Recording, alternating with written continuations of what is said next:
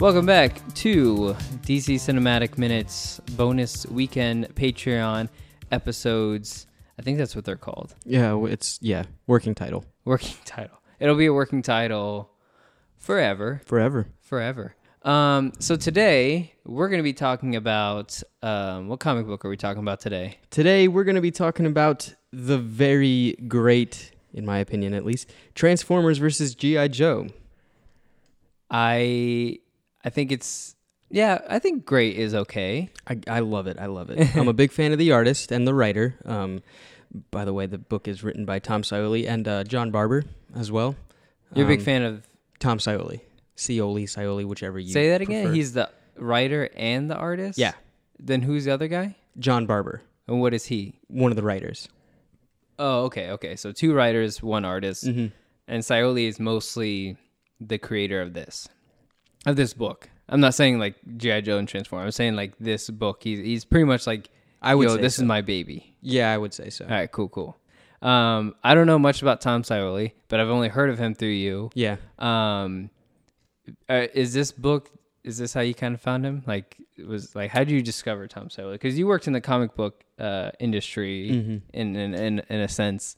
Um, so how how did you fall into like this? I fell into Tom's work through um through Mike, uh the other what do we call him? Um contributor, the other guy that's on here That sometimes. that with one us. other guy. Yeah, the one other guy. Um Mike showed me a uh, a book called Godland by him, which I actually have right in front of me there. And uh that was uh, to say the least an eye opener, um not just in you know, reading comic books, but uh, man, it it blew my mind. It uh, made me think. I know that there's um there's a uh, there's a school I can't remember where it is. It's probably bad information, but there's a professor that's actually has an excerpt at one of the ends of one of the Godland books, and he actually teaches uh, that book in his curricu- curriculum. There you- Curriculum. he teaches it in his classes and um, once i learned that i, I kind of had not had to but i wanted to start paying attention to it more so Mhm. i like restarted the series and uh, at that time i was gosh i was already in maybe like the fifth book or something like that mm-hmm. and i wanted to go back and actually take it as a textbook stance Yeah, kind of sort of yeah, thing. That's a whenever you hear comic books or even superheroes or anything that like we liked reading, even though it kind of reads at a fifth grade level, when people take that to the next level and they they take it into college territory and, and stuff like that, that's when you you feel a sense of like, yo, there might be like it validates your your questioning of hey, this might be a big a bigger deal than than we're thinking. You know, like yeah um, we've interviewed many people who have PhDs or they actually teach at universities superheroes, and they've been on our DC Cinematic Minute podcast. And it's like those people, whether they like the films or not, like they're at least validating like that there is that there is uh, there is room to to analyze it further yeah than look just saying like, oh, you guys are reading comic books. yeah, at the end of the day, uh, a comic book is still a piece of literature, and it took me, I don't know, a long while to actually realize that. Mm-hmm. But Tom's work in Godland was one of the things that pushed me over the edge for that.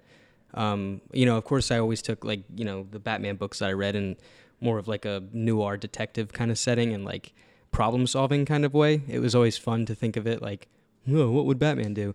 But then the way that Tom writes, uh, I'm calling him by his first name. The way that he writes um, is sometimes like it's it's just straight out of a, a textbook. I don't know how else to explain it. It's it's not just like speech bubbles that are spewing out exposition or oh look out that's you know that punch is coming right for your face. No, it's like you, he's describing everything that's happening Mm-hmm. uh, emotionally on the page, you know, visually that you're seeing, and even what the character is like thinking or feeling. Uh, inner monologues aren't really, I don't think, have been a big thing for Scioli's in his work, but when it happens, it's so profound that the regular speech bubbles definitely like, you know, can match up with that and at the same gusto, if you yeah. will.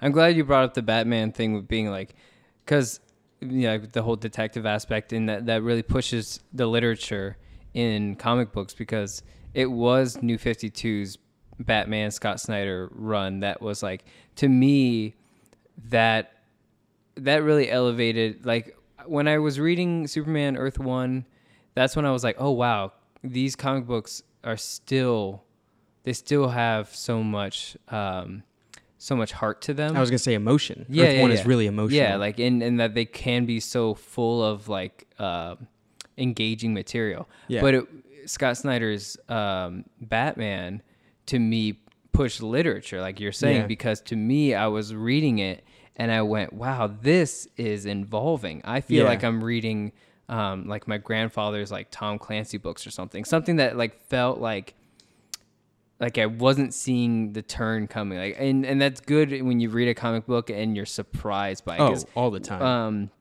it happens I think it's it's more um it's it's easier to to pick out the plot points in shows nowadays.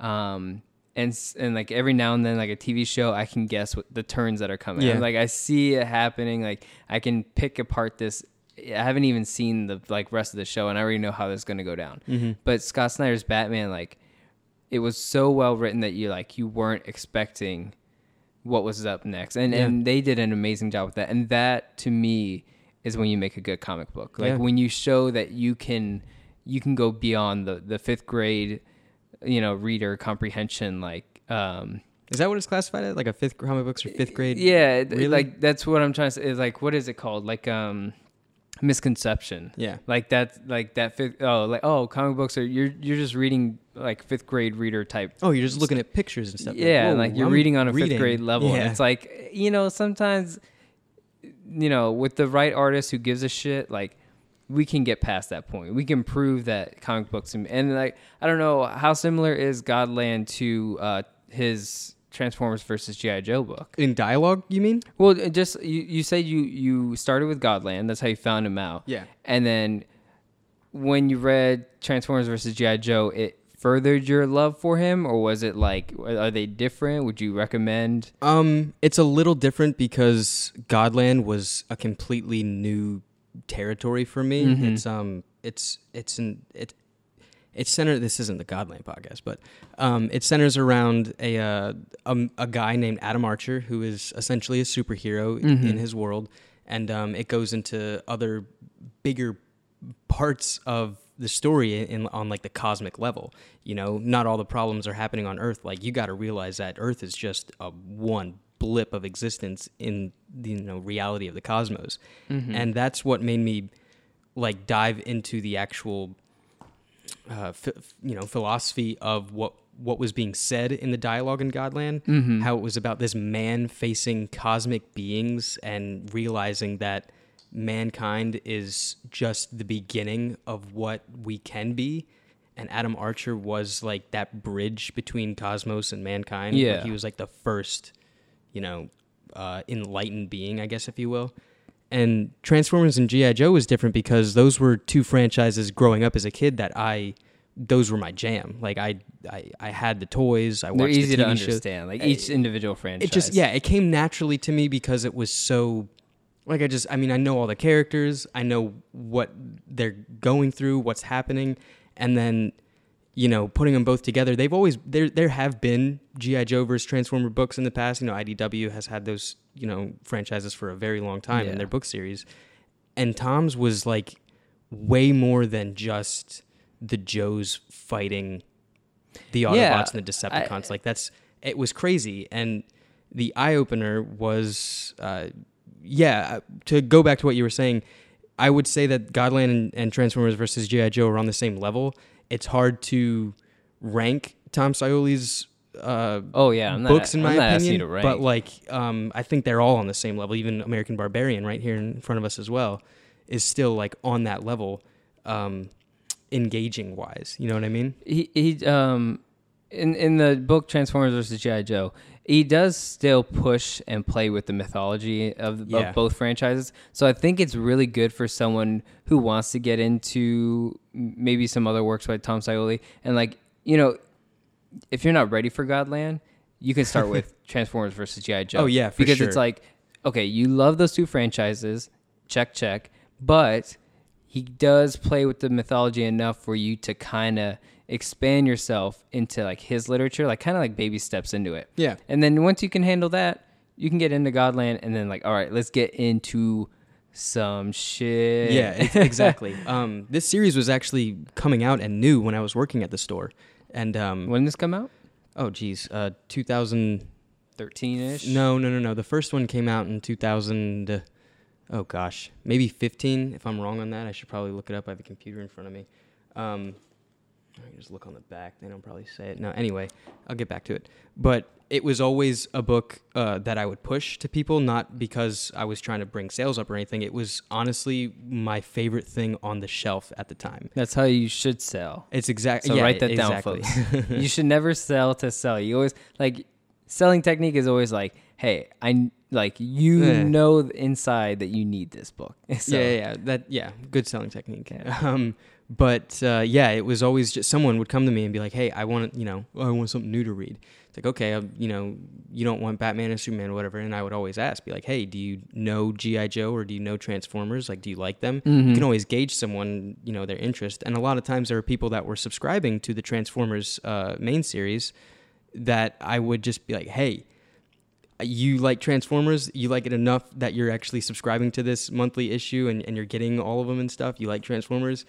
You might not have knowledge on G.I. Joe, but pick up this book. It will blow your mind. Yeah, and and you're still not like you're not doing the the typical comic book guy thing where it's like, oh, you should definitely check out Black Science if you Oh, want. yeah. and it's like baby steps, man, baby Yeah, steps. yeah. Like you can do Transformers versus GI Joe and like stay in your wheelhouse, but at the same time, you're a little bit expanding your horizon, and it's it's enough to be enough. It's like, yeah, I want to try some new stuff, but I'm not ready to like just jump overboard.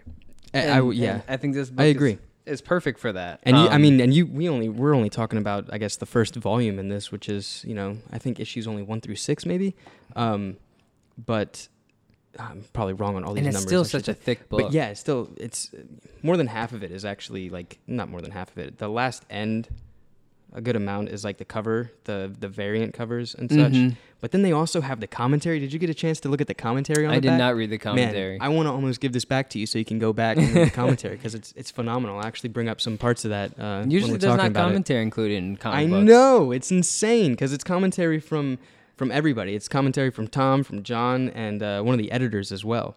Yeah, And, it's uh, a beautiful book. Like even visually, like even like let's say you you pass on the Yeah. literature, like like you do try to just like skim through it, as I kind of did. Mhm. Um, but it's like it's so beautiful. Yeah. and, we'll get to why it is. But yeah, you you mentioned like sometimes people don't know about GI Joe, but most people know about Transformers. So it's I mean, you could go either way with that. Some people know about GI Joe. Some people don't know about Transformers. Well, uh, how how far does uh how how far uh how deep is your love for Transformers? Transformers runs deep. I they both run pretty deep. I think I have a more stronger grasp on Transformers than GI Joe. I don't know. but like Jack shit. yeah, see, like I know I know a lot about GI Joe. Like, and I didn't realize I knew a lot or know that much about GI Joe. I think. Uh, Yeah, like for some reason, there's like um, Who's the Lady Hydra type lady? what Lady Hydra type lady? Isn't there like a Cobra lady? But she's like Baroness. Yeah, there you go. Lady Hydra. yeah, she's Um, like the Lady Hydra of GI Joe. Okay, there's there's a good reference there. Um, yeah, so I think I, I don't want to downplay my GI Joe knowledge, but Transformers it, it tips more into the Transformers bucket than it does the GI Joe. Mm-hmm. Um, but again, when I didn't realize how much I knew about GI Joe until I was reading this book, and I was just like, "Oh, oh yeah, duh. Oh, that looks just like him. How'd they get that? Wow, that looks amazing." And I think most of my knowledge comes from the toys, as they were. These were two franchises that were just strictly toys that became TV shows from them. I don't think I. I never owned a Joe action figure. Yeah. I owned one He-Man figure, and that was Skeletor. Mm-hmm. Um, I've owned a lot of Transformer toys. I actually brought four of them with me Yeah. to kind of tinker around because I love. I don't know. Whenever I'm doing a podcast, I'm tinkering with shit. So I oh, dude, I'm right if there I'm gonna record, I'm gonna bring something I can tinker with that's relevant. And uh, I brought four of my favorite Transformer action figures, or just characters, really. I'm holding my favorite Transformer right now, Soundwave. Um, but I brought the other four. I brought Megatron, Shockwave, and uh, Starscream. Yep, there you go. yeah. It's cool that like you're holding Shockwave right now. I'm holding Soundwave. oh, Soundwave, and he's like in a. He's and in he's, truck and he's mode. in and he's in car mode, which is you know He not has- this n- not normal for Yeah. Decepticons. He actually, uh, so this one he can turn into regular Soundwave, like robot form, Mhm. and then truck mode. But then there's like a, a secret one that's not included, but you can turn him into a boombox, and I've done it before. Yeah, that's the that's like that's he- what I I yeah. had. My Yeah. my Soundwave was the boombox with the with Laserbeak on him and Yeah. everything. So that was. I wonder if I still I have. I have a lot of toys in this attic that were in the house of. We're in my mother's house recording, so there's a lot of toys in there. I probably should have brought them down. yeah, A lot of my GI Joes were um um I think most of the ones that I saved were a lot of like the generic. They weren't the actual characters, but they were the Mhm. newer age GI Joes. So it was pretty much a Ken doll with you know, Yeah. the fabric clothes. But they were, you know, one of them was an MP, one of them was a Desert Storm guy, and it was like that. Mhm. They weren't the actual characters. I guess they were. They were all Duke in a Well, see, sense like- with different outfits. See, that's the thing with GI Joe. It's like, uh the the hero group, the Mhm. actual what what is their group called? what do you mean? What is the what is the protagonist GI Joe group called? The Joes, the GI Joes. Oh my god! I see, I'm terrible at that. And like they all look generic to me, so I can't like reading the book. I was like, I need to know their names. Isn't like one named Hawkeye or something? No. General Hawk. Yeah, that There one. See, I'm like, and it's like they all look almost the same, and I'm like, well, or they look different. They look like action figures because they're all unique. Oh, and yeah. but it's like I can't remember their names. I'll remember the the Cobra, like Mhm. uh, fucking Destro and Yeah, yeah, yeah. Cobra and all that stuff, um, because they look cool. But I, yeah, I can't do it with GI Joe. But that's not saying I don't like GI Joe. It's just I never, I never got into them Yeah. for some reason. There was a while back, um, a few years ago, a lot of more than a few years ago. There was a uh, they were revamping like the cartoon series, and um, Adult Swim actually had a mini series on GI Joe that was really good. If I should probably, I think I have it. I should probably give it to you if you're interested. I remember them. I remember when Transformers Prime came out and they were like revamping yeah. that show, and Oh, I was like, man, I and I was so that. surprised. Like I was like, it was like that in Clone Wars. That was like when TV was like getting to the point of like, wait, these shows I can I can get into like cartoon shows still as a, as an adult and like still enjoy them. Um, these action figures actually rated my parents' house as well for these little bad boys. These are from the uh, the War for Cybertron video. Yeah, game, that's what I figured. That's I, why. um, that's why he's got a. It's why he's in car mode. Yeah, that's why he's got a truck mode. yeah. But yeah, I am I'm so the the like the how would you say like the main group of Decepticons, which I'm like Team Megatron all the uh, Team Decepticon all the time with Yeah. Transformers. Um, What do you mean by the main group?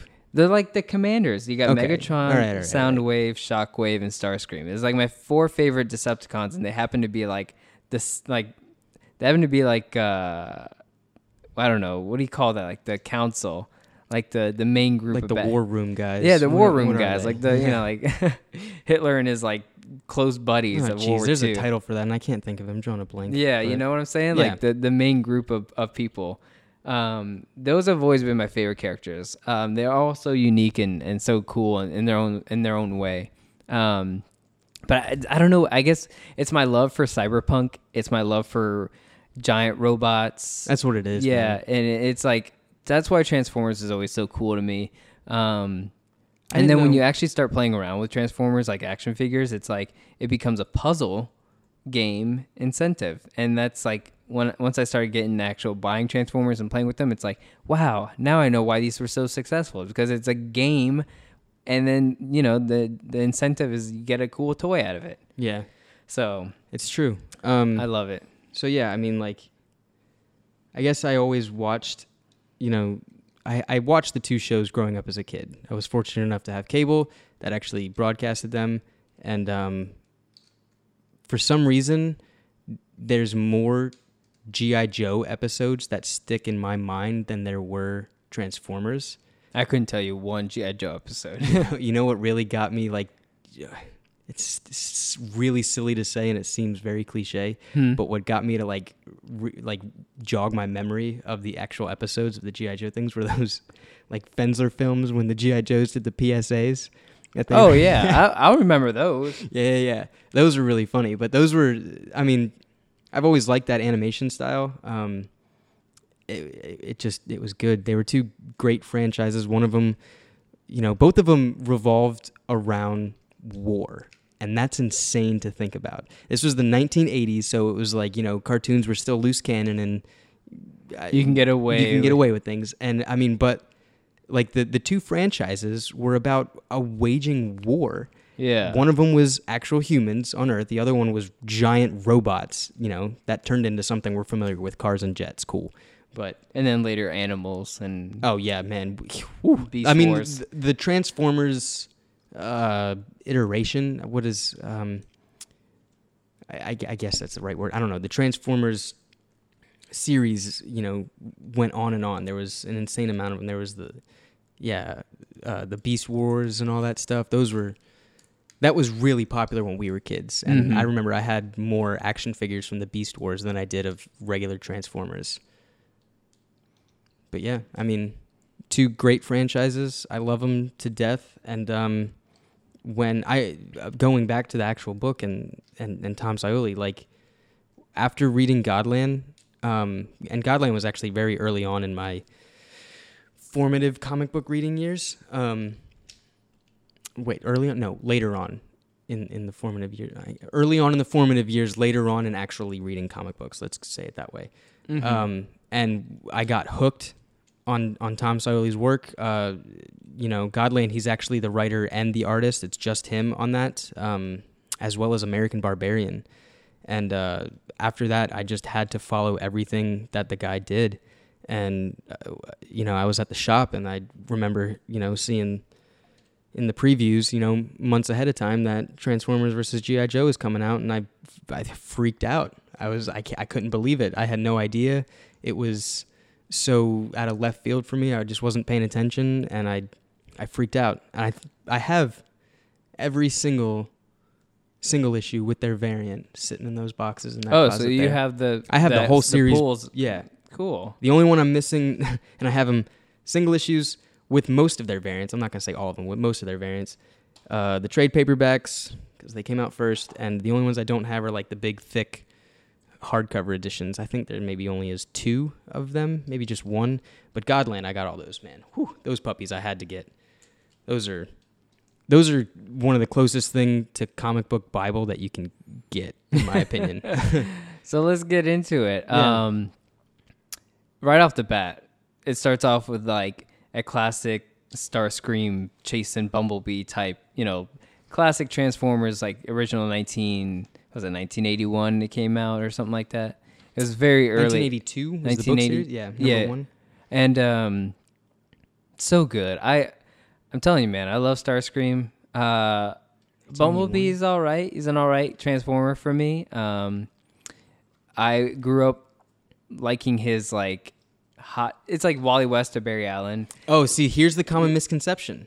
So, like, You know where I'm going with. you're this. going with Hot Shot. Hot Shot was always, you know, that was the guy. Hot Shot is not Bumblebee, but in when you know the series that we were watching and and the the stories that were coming out at the time, we kind of associated that they were the same, one and the same. That it he was, was- always well, it was yeah. the same person, but it really it wasn't. Bumblebee was always like, I think the Shia LaBeouf movies or uh, Michael Bay movies.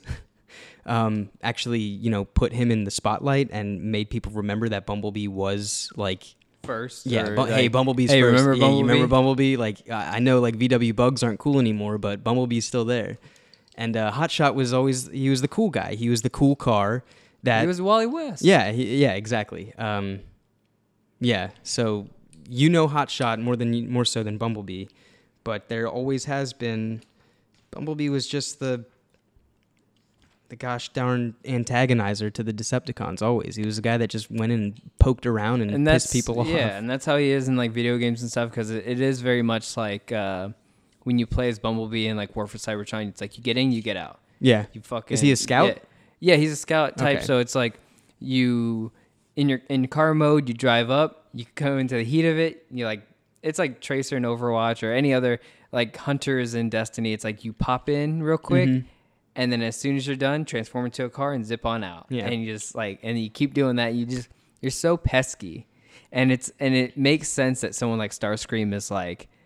Yo, I'm so annoyed right now. I'm gonna just chase Man. after you, like classic Starscream, which I love that character. And I gotta say, even in the Michael Bay films, Starscream was a character that I, I really enjoyed in, in that series. Like, say what you will about the franchise, like I get it. It is, it was what it was. Um, the Michael Bay movies. yeah, yeah, I still I still like them, and that's like Well- I don't know if it's a flaw of mine or not, but I'm not gonna say it's a flaw. I just like Transformers, and those were still like, hey, this is new age Transformers. Let's go. I mean, I still watch, like you I'm said, not- Transformers Prime came out. I watched that. Transformers Animated. That was a kid show. I watched that. It was one that we were growing up as a kid. Um, it was kind of like anime style. I can't remember what it was. Um, Transformers were like C- computers CGI'd, but like the humans were anime. yeah. What was that? What was that? I used to watch that a lot. Transformers Armada. Was it called Yeah, Armada? and there was a trilogy. So like there were three, and they would Transformers does this a lot. They have like a trilogy of shows, and each one is called something else. There's a new one going on right now. Um, so, but yeah, in the book, um, I love that Tom Scioli does this thing. So they they translate the the transformer language, the Autobot language, Yeah. or whatever they're called, and it's like it like has an like a translation buzzing written in there, and then they start talking. I love that. I think that's so. Yeah. It's it's so small, but it's a small detail that I think is just I I enjoy that a lot. You know what really puts it in perspective is Mm. um, in the very same Michael Bay movies. Um, I believe in the first one, when, like, I guess uh, they do it a lot in like um, like Blackout and talks to Barricade or whatever. They have like that electronic noise that's going off, and they have the subtitles. All Hail Megatron or whatever. Oh. It's the same Yeah, thing. yeah, Because yeah, yeah. Transformers, when like they're talking, you know, they it's always said they learn their they learn the language of you know humans. It's they said in the movie where it's like you learn it on the internet or whatever, but they learn it like that. So, but you know, the Transformers sound and anything that sounds on Megatron is just beeps and boops, if you will. Yeah, it's just it's just ele- electric noise. It's static or whatever. Um, that's why I wanted to bring up the commentary earlier before because they go page by page almost because there's literally just so much. Honestly, it's really hard to describe to you listeners the beauty of this book through audio or yeah, just through an audio medium. It's you really have to see it. I think we should make a cool post to have some great panels and splash pages from this series and put it up on the listener society so people can like take a look at it or whatever. Talking about it doesn't know justice, like you were saying. Everything's just beautiful. It's the little details that Tom puts into each and every page that one makes him. He's right up there as my favorite artist. Um, I, I, I don't even know. I, he might be. He might actually be my favorite artist, and uh, you know really. yeah, it might be saying a lot or whatever because you know Manapul and Capullo are always great and and Kirby is always there. But that's why it's so good because it's so in the vein of Jack Kirby. It's almost like he's a crazy weird clone of Jack Kirby pen to paper. And they say that all the time when Godland was coming out. They were, you know, That he's a new Jack Kirby. yeah, like people reviewing the book couldn't believe how amazingly close to Jack this guy was. And it's weird because it's not just the Kirby dots that he adds to it, it's just, you know, everything. The essence of it. The essence it's, of it's it, the, yeah. It's the blend of his his penciling and the literature, and like I said, he's playing with the mythology here of Mhm. both common franchises, which is what um, Kirby did with you know the DC superheroes, and then later on with the um, Marvel people. But Yeah, it's yeah, like yeah. he does the same thing. It's it's a perfect like, hey, I have a cool idea. Can I borrow your licenses? Yeah. and then like And start a it, whole new thing, and you just go, let's never get rid of that. I do want to point out that the way you brought it up a lot, it's, you know, especially with the G.I. Joe, they look such like their action figure Mhm. counterpart or whatever. yeah, yeah, yeah. Tom was able. He actually says it in the foreword for this. Um, uh, special thanks to Ed Piskor, uh, Jason Lex, and Archibee. I don't know how to pronounce that. I'm sorry. Uh, for their loan of their collection of Transformers and GI Joe memorabilia for art and reference. So, like this man, imagine him just going into someone's room, warehouse, wherever they have these things, flipping the lights on, and just a sea of action figures, and he just sits down and just does exactly what you're doing. He's playing with them. He's Yeah, look he's at this staging- cool ass Soundwave. Yeah, Does he- Soundwave not look like the coolest Transformer ever? Yeah, he does look pretty cool. He's so cool. And look, he's got guns in his chest. yeah. Go on, Nate. I'm sorry. No, it's okay. It's cool that they actually make his chest open in that. I feel like that should be a staple in, in Soundwave. His chest you should always put open. this. He's you. He's got to have that ca- that cannon on his shoulder. Mm-hmm. Um, but yeah, like Tom was able to just get all these action figures for reference, and it's amazing at how close they are when you're looking at them on the page. Uh, and it was one thing why I fell in love with the series because it was so familiar. Because I had these toys, you know, I watched their shows, I I knew the characters, I knew everything, and you know, we're getting right into it. Like you said, it starts with uh, you know the Bumblebee and Starscream chase. You said you like you like Starscream. I never liked Starscream. I love how, um, well, like I said, he's, he's, well, he's not my favorite, but it's like I love his uh his pettiness. Yeah, he's. I mean, it's mean, always like nice to have that character. he's he's very smart. I think, if you will, most people will call him a coward or whatever, but he's the type of Then again, I like General Grievous. run away to fight another day. Yeah, it's like that's that's still a very smart thing to do. That's like that pirate mindset. Um, so yeah, that's. Uh, I think in the commentary, they actually said that they didn't know if they should start out with uh, the Starscream and Bumblebee aspect. They were like, I couldn't remember if that was added later or if it was, you know, the beginning of it intentionally. But the first, um, the first book really here is is kind of loosely based off of uh, GI Joe's number one, um, Lady Doomsday, and that is from 1982, and that's the story of Cobra uh, kidnapping some, I think some nuclear scientist, um, nu- nuclear. uh, and uh, the whole thing is about the Joes trying to, you know, infiltrate Cobra and take back the scientist. Which in this book, that's pretty much what that was. I think Mhm. Doctor Phenom is the uh, the scientist in question in this book. Um, but yeah, I remember that John Barber said that he based most of this book one off of that Lady Doomsday series, going all the way back. That's GI Joe number one. So already, like, you know, Is it based or does it continue? it doesn't continue. It's it's Okay. based off of it. This is all completely new. These aren't uh, reboots of any stories or anything like that. This is Tom's new story. I, he did say that he wanted, like, the first book was really heavy GI Joe. There was barely any Transformers in it at all, which kind of is the main sense for like the first issue. I think the only person you really see, other than the Bumblebee and Starscream scene, I think you only see Starscream in the Cobra lair, Cobra La, if you will. Um, yeah. So You Tom- lost me. What is that? Cobra Law? Cobra La is is the Cobra, one of the Cobra headquarters. I believe it was on the moon. Um, That's cool. I, I, I dig that. yeah.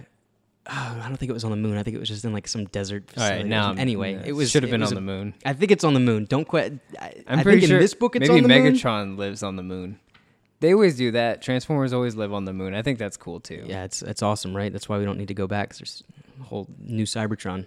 Um, yeah. So, what is it? Uh, Starscream. Okay, so Tom actually wanted the um the GI Joe storyline to be in his quote more Hurt Locker ish, so early two thousands mid or modern day war style, which is what the um that anime uh animated Adult Swim GI Joe miniseries was uh, kind of like in my opinion. It was it was more modern.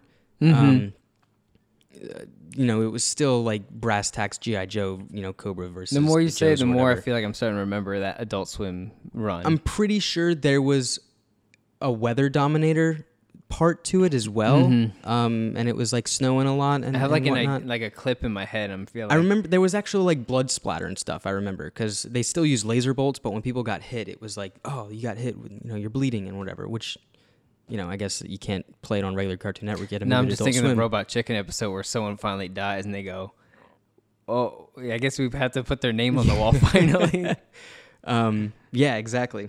So uh, it, it was really cool that um, John Barber actually, Tom actually says that John was the one to reel him in and bring it to more of a comic booky aspect for GI Joes instead of it really hardcore war. You know what I mean? Yeah.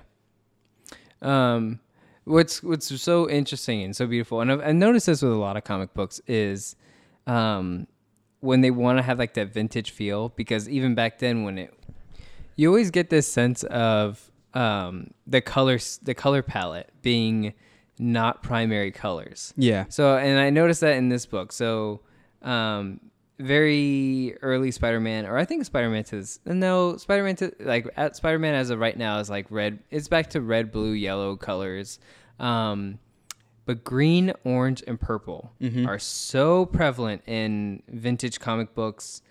Um, and I don't know why that is. I don't know if that was maybe just the style back then, or maybe it was easier to print in those colors, or what. But you notice it in this book. There's a lot of um, there's a lot of complementary colors. Uh, like I said, green, orange, and purple. You'll see it a lot in old comic books. Spider-Man.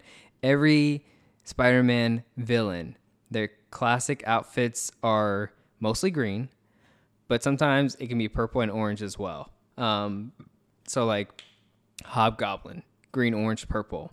Almost, I think about twelve Spider-Man villains are green, and in this book as well, like just the Transformers, the GI Joe colors, green, orange, purple. Always, it's just repeated constantly Yeah. and I don't know what that is, but that's such a it's such a like all right, you want to do a vintage comic book style, like you want to capture that feel, use those colors. Like It- it's such an easy way like you can use that now as like a as a, you know, like oh, just use those colors and it'll look vintage. Yeah, it's kind of hard for me to not, especially those green, orange, and purple automatically, and it's kind of going into this uh, later on in the series. But the October Guard always was that color scheme in GI Joe. GI Joe was always very green and brown, um, you know, blues and reds with uh, the Cobra and stuff. But when you throw in like the orange and and you know the purples and that was really the October Guard. But I'm looking behind you. My mom's got these Keith Haring paintings right here. Look at those colors. Those are beautiful. Yeah. Sorry, I'm looking Yeah. so I'm away from the microphone. Keith Haring, guys. If you don't know Keith Haring, look him up. He's a fantastic artist. Um, yeah. I mean, look at the cover. It's like Yeah, the there- beautiful. There's no Yellow. primary colors. Yeah. it's like it's incredible. Yeah, they're barely. Um, yeah, w- bringing up one thing with the colors and actual Tom's first layer. Whenever he Mhm. does his drawings, it's in crayon, and that's amazing in my opinion. Because Mhm. to be that uh, good, in a lack of a better term, Is it crayon for for blocking purposes, or is it crayon for like?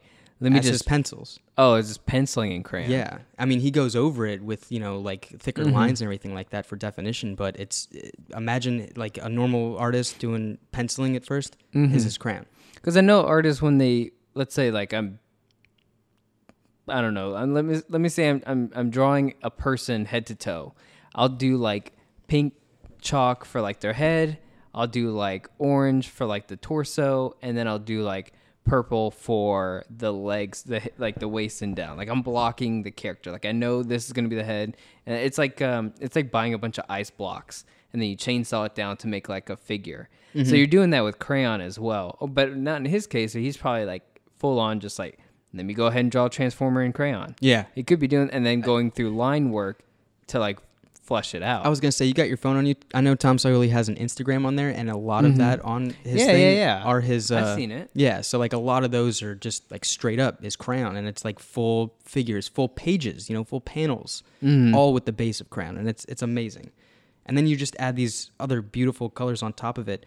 Like I said, it's so hard to describe, you know, visually this book uh, in particular over these audio waves right now, but these two first pages, uh, not first pages, but these two few pages going into this book are just like the some of the best splash pages I have ever seen in my entire life. They're just amazing.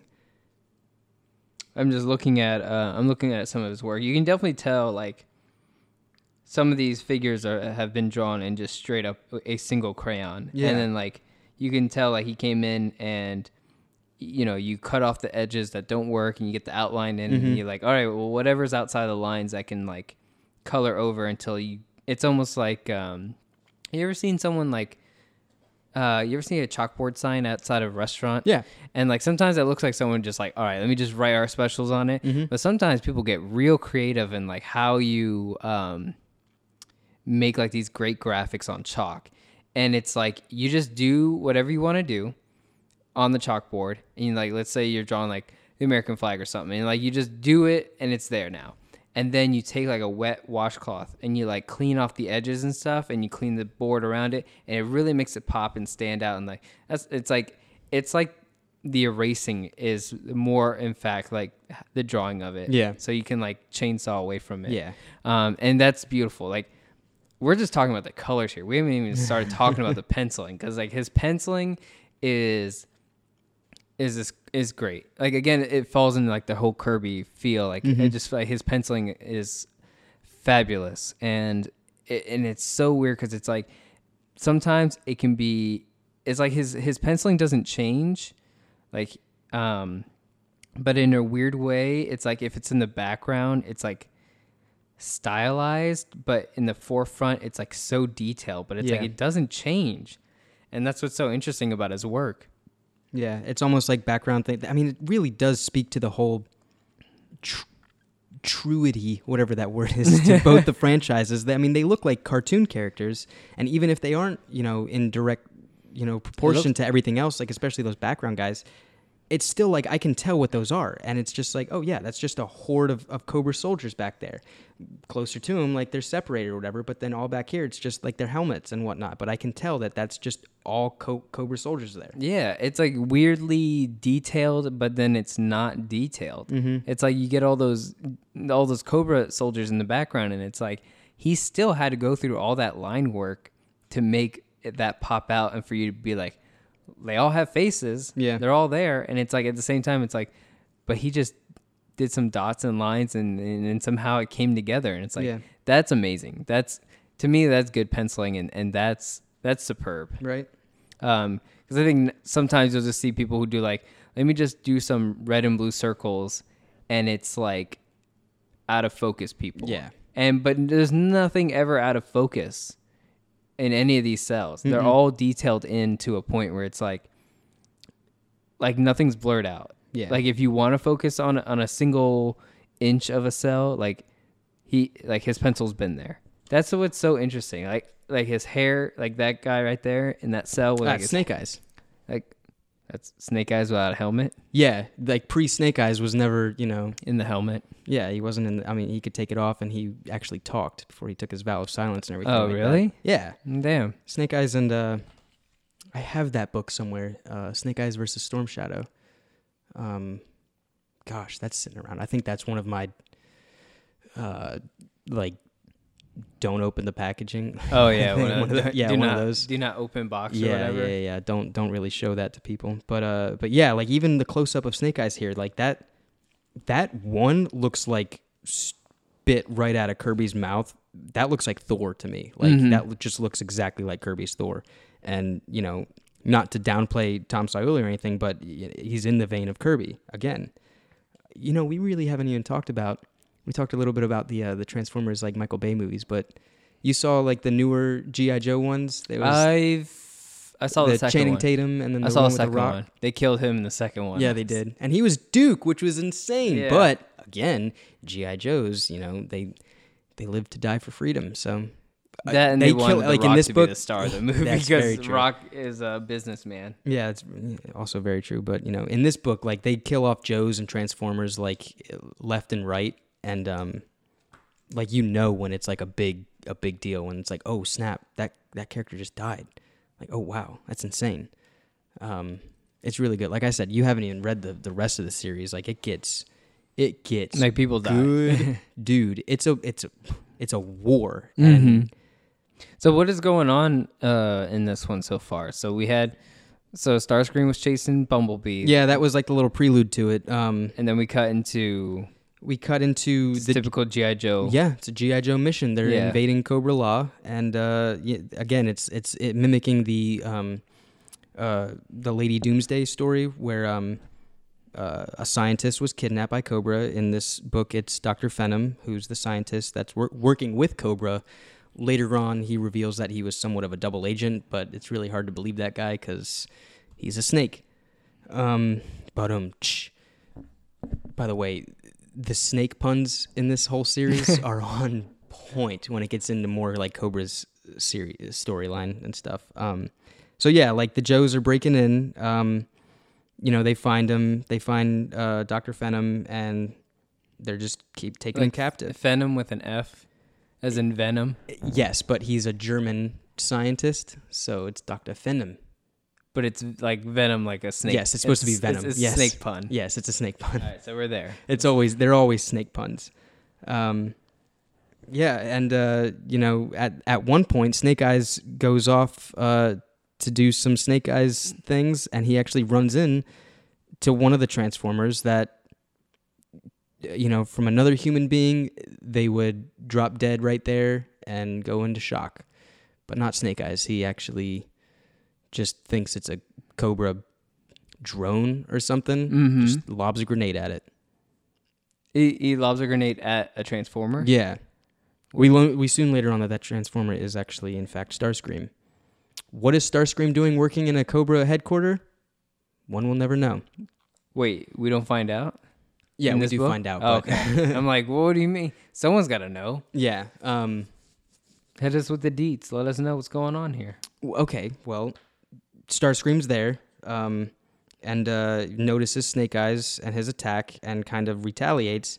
And in uh, Snake Eyes' escape, out of nowhere, a gold Autobot bug shows up to the rescue.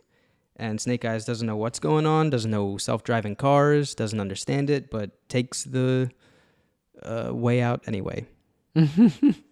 so then it just gets to the whole, like, you know, the classic G.I. Joe Cobra conflict uh, climax.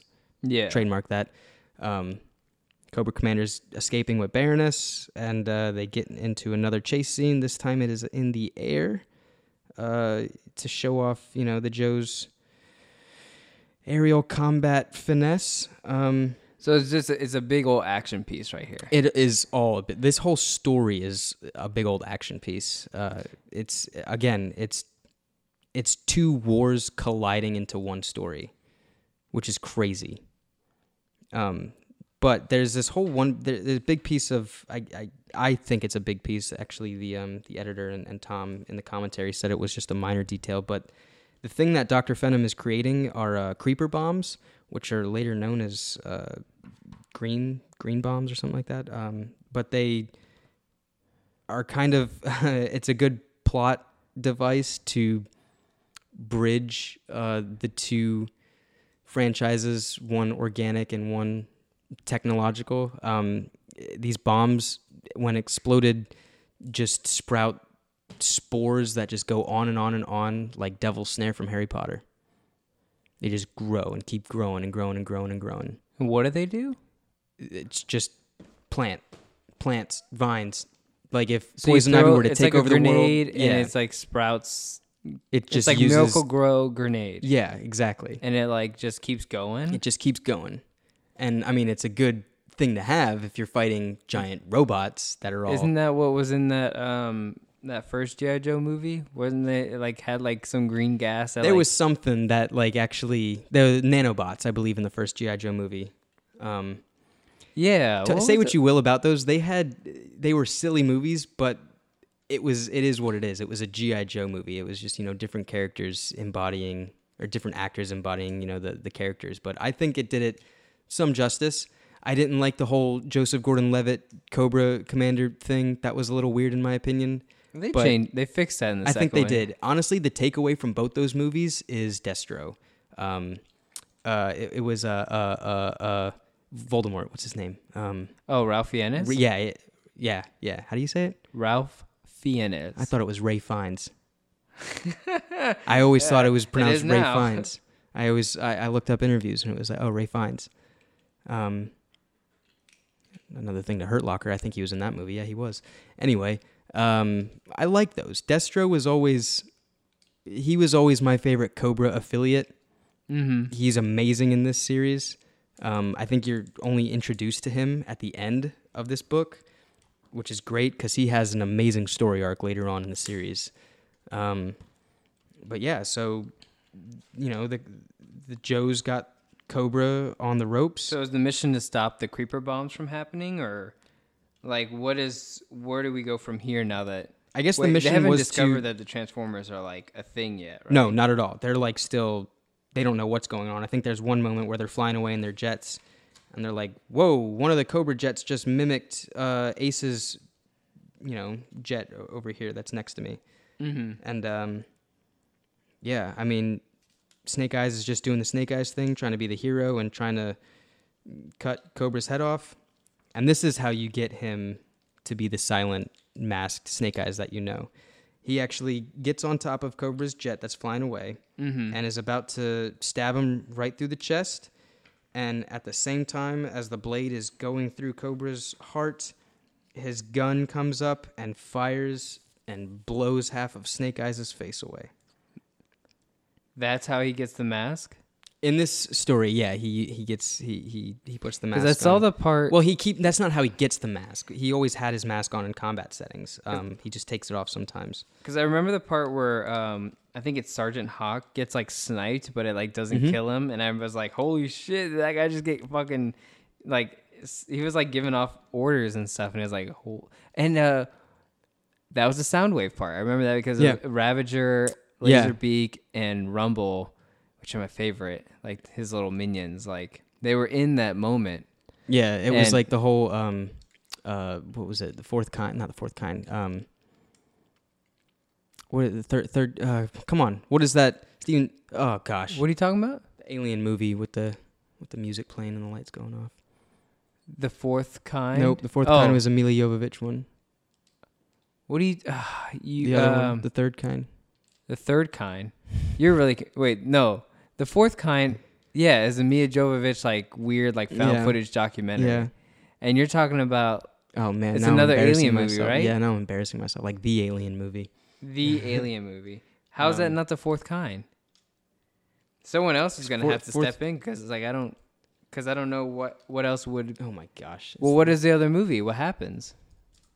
The fourth kind is the one where they're like looking out and like there there are owls that like signify that aliens are out there. Close Encounters of the Third Kind? Duh. Oh, I, had see. to- I don't like. you heard that me typing. I don't Gosh, like that can't believe I had to type it. Oh man. Yeah, Close Encounters. It was really like the how the Joes met the actual Transformers and what they you know coming face to face in this series. Uh, they did. I think they went to Area 52, and uh, they As you do. yeah when they aliens because they do that in no the, yeah they did within the first transformers movie weren't they like oh yeah the the I was in the Hoover Dam. Or, the hoover no, dam the Hoover act- Dam held. but didn't they say Megatron. that hoover dam was actually area 52 or something Yeah, I don't know. It was something like that. Something silly. Um, typical like, yeah yeah yeah yeah anyway uh so yeah like the joes i guess wh- how are we so the end of the really first book was um the thing with snake eyes and cobra mhm. yeah, you can see it right here there's a sword going through cobra's chest so it looks like he's you know dead and snake eyes is getting half his face blown off and uh you know they end up saving him. Bumblebee however is seen off in the in the distance here um getting captured by starscream yet again. And uh that's unfortunately going to be wait that's the last time we see It's not the last time we see Bumblebee in the series, but it's the last time we see him as a complete Autobot in this book. oh okay. He gets entangled in the creeper bomb, um, as well as Starscream. He gets one of his wings ripped off, so you know he's he's wounded, and you know ends up taking a souvenir to go meet with Megatron later on. Um, the, uh, the the the prelude, I guess, is uh, seen with um, Snake Eyes in like a hospital bed, face bandaged all up or whatever, and Scarlet bringing him the helmet of Cobra.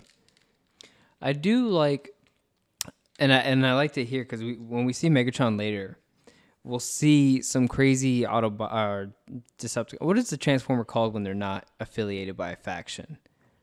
Oh, geez, See, I don't know. It's just Transformers, Cybertronian, but Cybertronian. Yeah, Yeah, I guess But it is. we- just we see there's some- a name of. we see some call 'em something. Decepticons that like we've never seen before. I f- I think we see one that's like us, like he's like a weird tentacle like energy type one, right? in this. Yeah, like when you get to like Megatron's throne room, we see some crazy Decepticons, and I and one of them one of them had like no shape to him. It was like, here I'm just like this energy, like Oh, like like a squid mon. and He's not like a squid, but he's like tentacle. He looks like um, what is that uh, Pokemon? Tangela. He looked like that motherfucker. really? Um, I'm trying to find it. I don't remember. I- it was in that book. I saw it somewhere. it was like after Sergeant Hawk got like sniped out or something. Yeah, yeah, yeah. Um, and uh, I, I like when they introduce new ones because you know it, like Transformers can get uh boring when they're like, oh, let's introduce Jetfire as like the leader of the the Air Force or whatever. And it's like, or or we can introduce like Skyjack and people like that, and like let's get some some other cool people. Like who's the other like who was Bumblebee's other um substitute was uh Cliff Jumper. Like you remember that one? He's like a red bumblebee, and he like I think he has like an extendable punch or some shit. There's something about Cliff Jumper that was like he, I guess he just jumps really high. I can't remember, but he was like he was like the red bumblebee when the toys were coming out, and then I, I, I'm yeah. I remember Hot Rod. You know, because he was the he was the cool looking car. Um, look, I got him, transforming him back to Soundwave vehicle mode. there you go. Um, Rodimus Prime was always one that kind of give me that book. I'll find with him. me. Yeah, yeah. Give me one second. Flipping through it. Yeah, I like when I, I do like when they add in. Um, this book really kind of gives you a more feel like if you have common knowledge of Transformers and like you've seen the Michael Bay movies, you can hold a candle to it. You'll know like, oh yeah, I've seen him. Oh, that's really cool to see like what he looked like in the movie and what he actually looked like in, you know, the toy or like the the cartoon. Oh, there you got to remember like all these drawings are like classic, you know, uh, Hasbro toy. Yeah, yeah, yeah. So because I'm it's good looking- to to put him, you know, a, a name to a face. I guess I guess we're looking. Um, we're it's cool in this book. They give you a little, they give you a little roster kind of thing when like they a- have a new character on the page. It Yeah. like shows up and And so I'm looking at the end of issue one in this book. Really close to the mic. I'm sorry.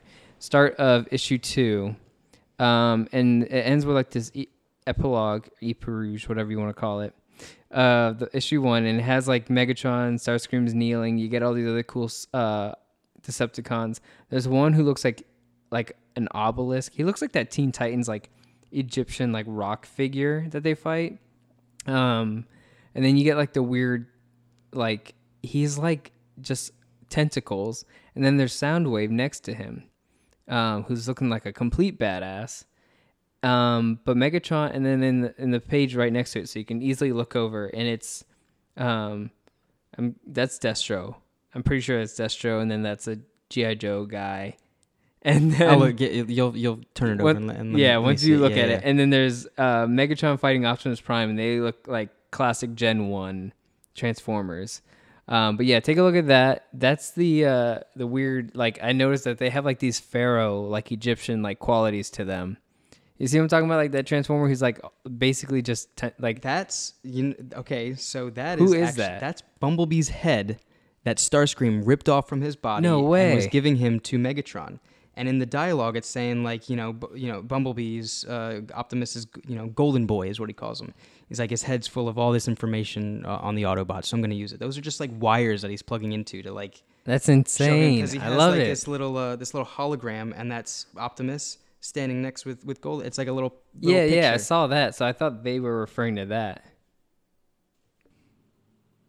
so we're going into chapter two here, um, and it starts right off the back with uh, you know Return of Snake Eyes. Um, I guess if you're new to the franchise or new to the characters, you don't really know who's behind the mask. You only really get a good shot of the tattoo, and uh, you know with anybody that has GI Joe knowledge, um, you will realize that that's Snake Eyes. But anyway, we're also introduced to uh, General Lawrence J. Flagg. Lawrence Flagg. Yeah, Okay. Lawrence J. Flagg. You So- always say his full name. No, but General Flagg. Okay. Yeah. Um, and General Flagg is the classic GI. No, Duke's the classic GI Joe. General Flagg is. You remember Venture Brothers? They had the leader of the OSI. Um, I can't remember that guy's name, Not but Sergeant Hate. no, no, no, not not Sergeant Hatred, but um, the guy that uh, Brock worked for, and then he turned into like a like he, he had a sex change later on. yeah, wait. that yeah, guy, yeah. that Yeah. guy is a parody General Flagg, like the Fuck. same exact person. That's cool thing about Venture Brothers because they pull from all these old like '80s cartoons. Yeah, they pull and from such. all of like, it, yeah. that's why it was so you know. Because I think was a fun um, what was the, the this helper robot? Yeah, Was he not like a Jets Jetsons like type robot? yeah. I get. I he mean, there were feel. Rosie jokes that they made. I always kind of assumed him to be more along the um, Lost in Space robot kind of kind of thing. Um, but hey, to each their own. Lost in Space robot. Yeah. If no, remember the Danger movie- Robertson. th- yeah, yeah, I know, but I don't see it. I see the I see the uh, Josie like Yeah. Okay. I see that. All right. Let's go with Josie. That probably better fits it. Um, but yeah, General Flagg is always like supermoto GI Joe. Like he Mhm. is, he lives by the word of cross. of uh, uh, Colonel Bolt. So Colonel Bolt was the original Joe. Colonel Bolt was the original Joe. Yeah, what's his full name? The worst part about transforming Transformers is when the pieces that you just snap together and then you try putting it back and then it's like, well, why aren't these pieces snapping? Which is a current dilemma I'm having right now Yeah. with this Megatron as we uh, vamp for this information. But like, yeah, this chess piece won't stick in. Whatever. Calling it. We're good here. God damn it. So cool, but so Not difficult. Colton. Who? Coltrane? No. General Joseph Colton is the original GI Joe. Hmm. gets brought up later on in this series too. There's a whole thing. This this chapter focuses a lot, a Well, lot, a lot on the Joes. And Well, you a- said the whole this whole first book. yeah, I would say towards the end there it gets well. Eh, I think in the last chapter they actually make it make their way to Cybertron. So it ends with them. The book ends on Cybertron. This Yeah. this first book, Yeah. yeah, uh, the third chapter I believe ends on um, Cybertron. So what are the, what is uh what are they trying to do right now? The Joes.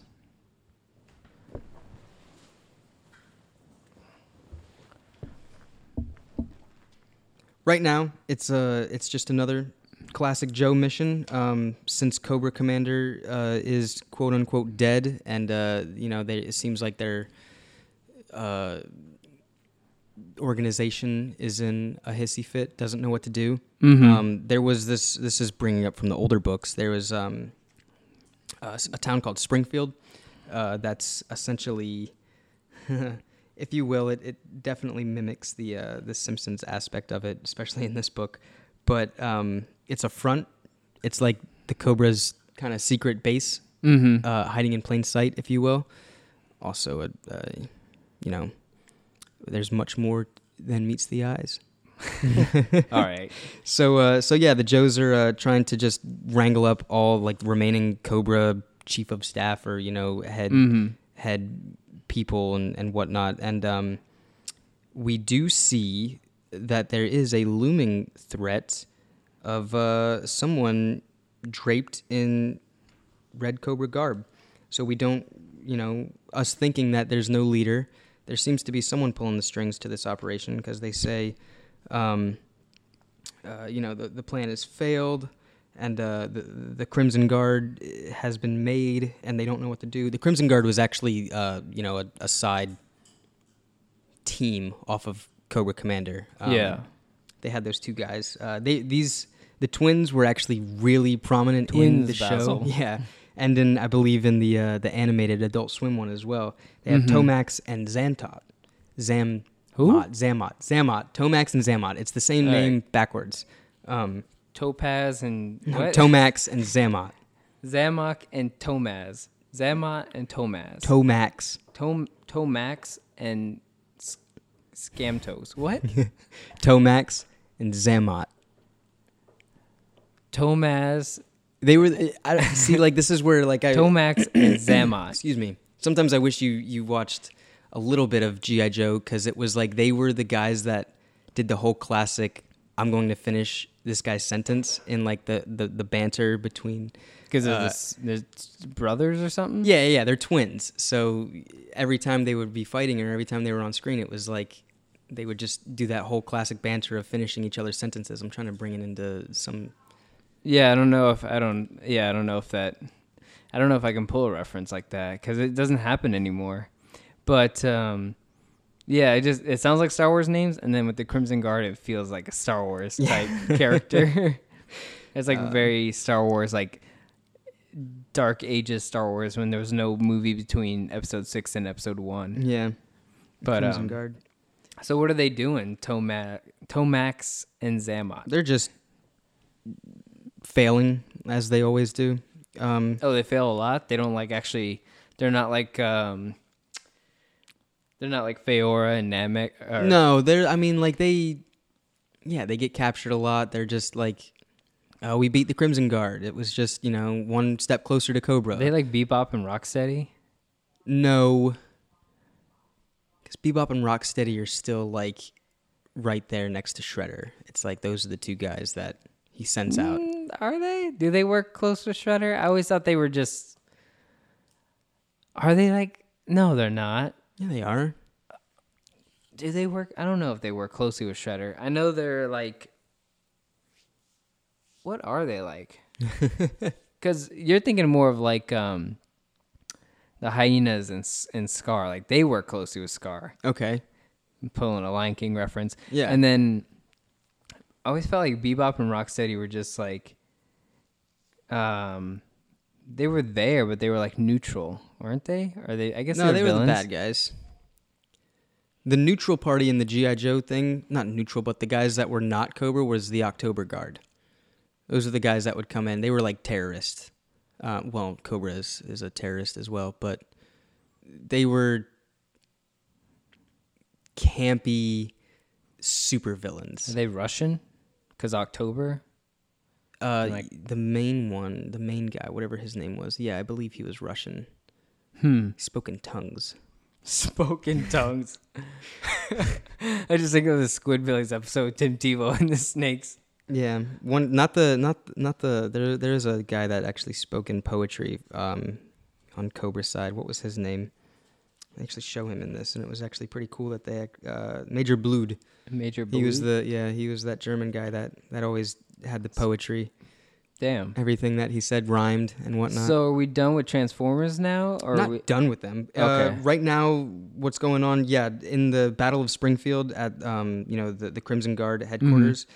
Yeah, there's no Transformers going on. It's really Joe heavy. So Um, th- are the Joes trying to like finish off the Cobra Yeah, commandos? it's like saying, yeah, there's leaders down. Let's strike. yeah, now. let's Battle of Jakku type stuff. exactly. Yeah, Yeah. yeah. Um, that's that's pretty much what it is. Um, and then it just switches to, yay, they won the battle. Like it's awesome. Now we're actually in the pit, which is Joe's secret headquarters. Mm-hmm. um, and they there's this cool panel where it shows a um, like a big news TV screen in like a downtown metropolitan area, I guess on like a building like a jumbotron, Mm-hmm. and it's saying that there's an asteroid on a collision cur- collision course with the Earth, and the asteroid they're calling it uh, nicknamed the Face of Darkness, just because it's like this black object that's just coming closer and closer to Earth, and um, what's happening is when Scarlett and Duke actually get to the pit, they're analyzing uh, an intercepted message that they get,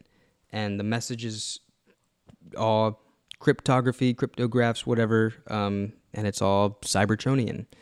And we can recognize the symbols, but the Joes are just now figuring it out that they don't know what this is. Uh, it's cool. Well, we'll get there later, but yeah, um, it really showcases um, uh, Hawk in this Mm-hmm. moment. Um, he's really the one that all this is leading up to a, like I said, close encounters meeting with the Transformers. Um, the Joes set out like a, a landing pad with both of the symbols that they were able to decipher from the message. One of them being an Autobot symbol, one of them being a Decepticon symbol. They slap those puppies on the ground and paint them, and are trying to have a welcome party, and uh, the plan is that uh, Hawk is going to go out and extend an olive branch, and you know try to say, "Hey, you guys are the first alien race we've ever come Welcome in contact with. Yeah, welcome to Earth. We we wish you peace and and whatnot." And it's cool. This is what you said. These are some of your favorite characters uh, of the Decepticons that are actually landing on Earth. And this is because they killed Bumblebee. Is this because they killed Bumblebee? yeah, what do you because so like Starscream chases Bumblebee to Earth. He decapitates him basically. Mm-hmm. and then he's like, "Yo, I got the head of Bumblebee." And so is Megatron now going like? Is he like, "All right, now we can attack," or now we can now we can go to Earth?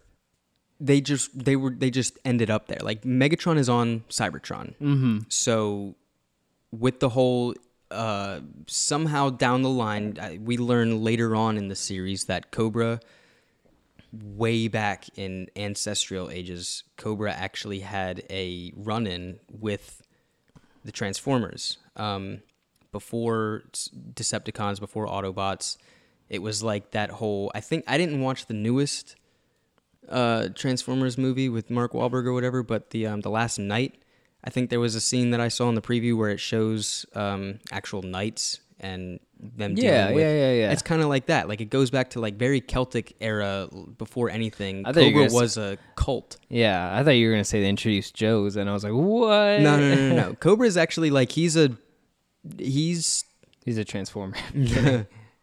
he's a different species. He's a snake man, and there was a whole you know. He's a reptilian. Yeah, it's, it's pretty much what it was. They were they actually existed in this universe, and Cobra is a descendant of them. They were snake people, and General Hawk's tomahawk is actually an artifact from when that war was actually going on. His tomahawk is has uh, paranormal That's abilities, crazy. I guess. That's crazy. I like yeah, that. it's it's a it's an artifact. So he always thought it was just you know ancient you know Apache or whatever he went back to. Uh, you know that was just his weapon or whatever. Um, but it really plays a bigger role into all of this and into the lore. Like you said, it's crazy when they actually go into the lore and the expanded universe of both these franchises. It it's mind blowing at times because you see uh, Hawk with his tomahawk uh, all throughout this first book, but by the end of the third book um, in the series, you're like, oh snap, it all connects. Like, It's Mhm. insane that he had that. So them coming to Earth wasn't really by accident. It was just like, um, how do you say? it? It's like eventually they'd return, or Yeah. something like that. Yeah. Yeah, typical Transformers stuff. Absolutely. I mean, they do it. Yeah, they did it in the Michael Bay films as well, It's- Mhm. which is always so weird. Where it's like, wait, you guys have been here all this time? Yeah. And- but what's funny about the Michael Bay thing is that you would think that once Transformers actually made their way to Earth, why would they keep it Earth? Why wouldn't they just turn it into New Cybertron or something like that? Mhm. It ends up happening in this series. Earth is by the end of that third volume or whatever. Earth is no. There is no Earth. Earth is just gone. I gotta tell you, Cybertron is is goddamn beautiful. Man, it gets massive in this series. I love I love visiting Cybertron. The Michael Bay films always like they dabble with it, but they never want to commit to it. And I'm like, just give us a all Cybertron Transformers Yeah. film, like gi- like whatever the beginning of Dark Dark of the Moon or whatever, like where they're on Cybertron, like the war's happening. If you ever play the War for Cybertron games, like you're on Cybertron, you're like running down highway systems. You are a transformer. You're living in that area, Yeah. and it's like They really show a good amount of it in this book. they really do. They do it some justice in this book. Tom was on on point with it. It really, when they get to Cybertron, it makes me feel like okay, I'm on Cybertron. Yeah, yeah, it's yeah. really cool. I want more of that. I, I like, you know, Read that- the book, man. Well, I'm saying like You want more of it in our media, like today. and like you and- want it as big as the other 'Cause you can- franchises. yeah, you can do it in that, and you can do it in video games and all that. But it's like, no, I want it. I want the war. I want. I want Rogue One, Transformers film. That's what I want. yeah. Like, don't give me that bullshit Skywalker era. Don't give me that bullshit Optimus Prime with the humans on Earth. And like, don't. I don't Yeah. want that shit. Give me a war for Cybertron. Let me get yeah. Let's get Transformers. Let them be the main characters. No humans like to hold our hand through the the plot. Like, just do that movie. Make it live action in that weird sense that it's like all CGI, but still it's like It looks real. So like, give us that, and and we can run with that. I mean, look at Pacific Rim. Like ninety percent of that movie was CGI'd. Yeah. Well, there was a huge there was huge arcs of of human storytelling. Yeah, ninety eight percent is a little too much. I think I think the second Pacific Rim might be more robot heavy Yeah. for better or worse, but I mean like at least yeah, give us that and let's see what happens. I'm right there with you, man. Yeah. So the they came down. So what do the Decepticons want once they land? So who do we got here? We got Ravager, uh, Laserbeak, And should be Rumble. The three- Rumble, and Soundwave. Well, s- yeah, Soundwave, and then his- Soundwave is like in like transport mode. Um. So yeah, Ru- Rumble.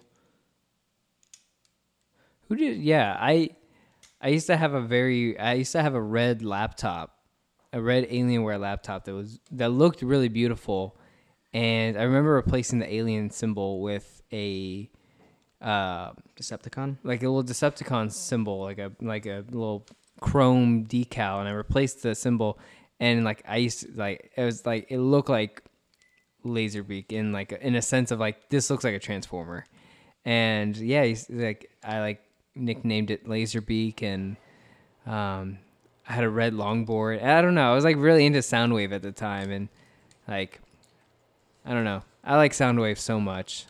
Um, He was definitely one of my favorite toys, just because he had the Minicon boombox that came out of him. Yeah, like yeah, that was like, I mean, his chest. Yeah, his chest open. Uh, like it was just or was it Rumbler? no Rumble.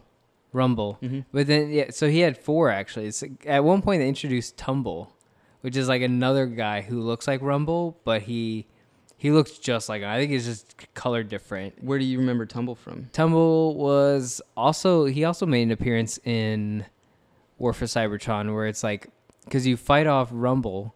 And then Tumble shows up, and then there's also Laserbeak, and then there's also Ravager, which is like the wolf one, or yeah, it's like a wolf one, and um, they show La- Laserbeak, Rumble, and Ravager all make it into the actual live action Michael Bay films. Um, in each film, one of them shows up. Um, Rumble- Soundwave was in the first one and in. he was in the, The second one. second one. And then he was like a weird. Wasn't he the weird? He was like a satellite in the second one. And then in the third one, he was like a Mercedes, and and he looked very generic in the third one, which was sad, um, because they gave him barely any detail.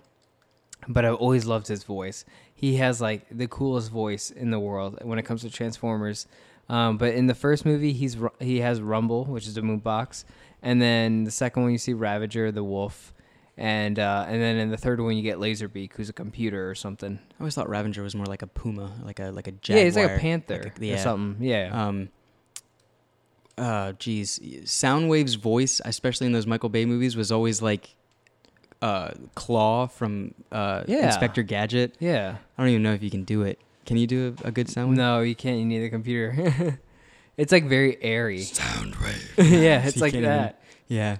That's that shit. I love him so much. He was really cool. I with the first one, I remember he actually had the in the Michael Bay movie. He had the voice and like attached himself to the satellite, and then he sent Ravager down. yeah, that was the second one. That was the second one. Yeah, because they go to That wasn't the first They one? go to steal the um. Yeah. So, so Ravager and Rumble were in that one because he was on the airplane.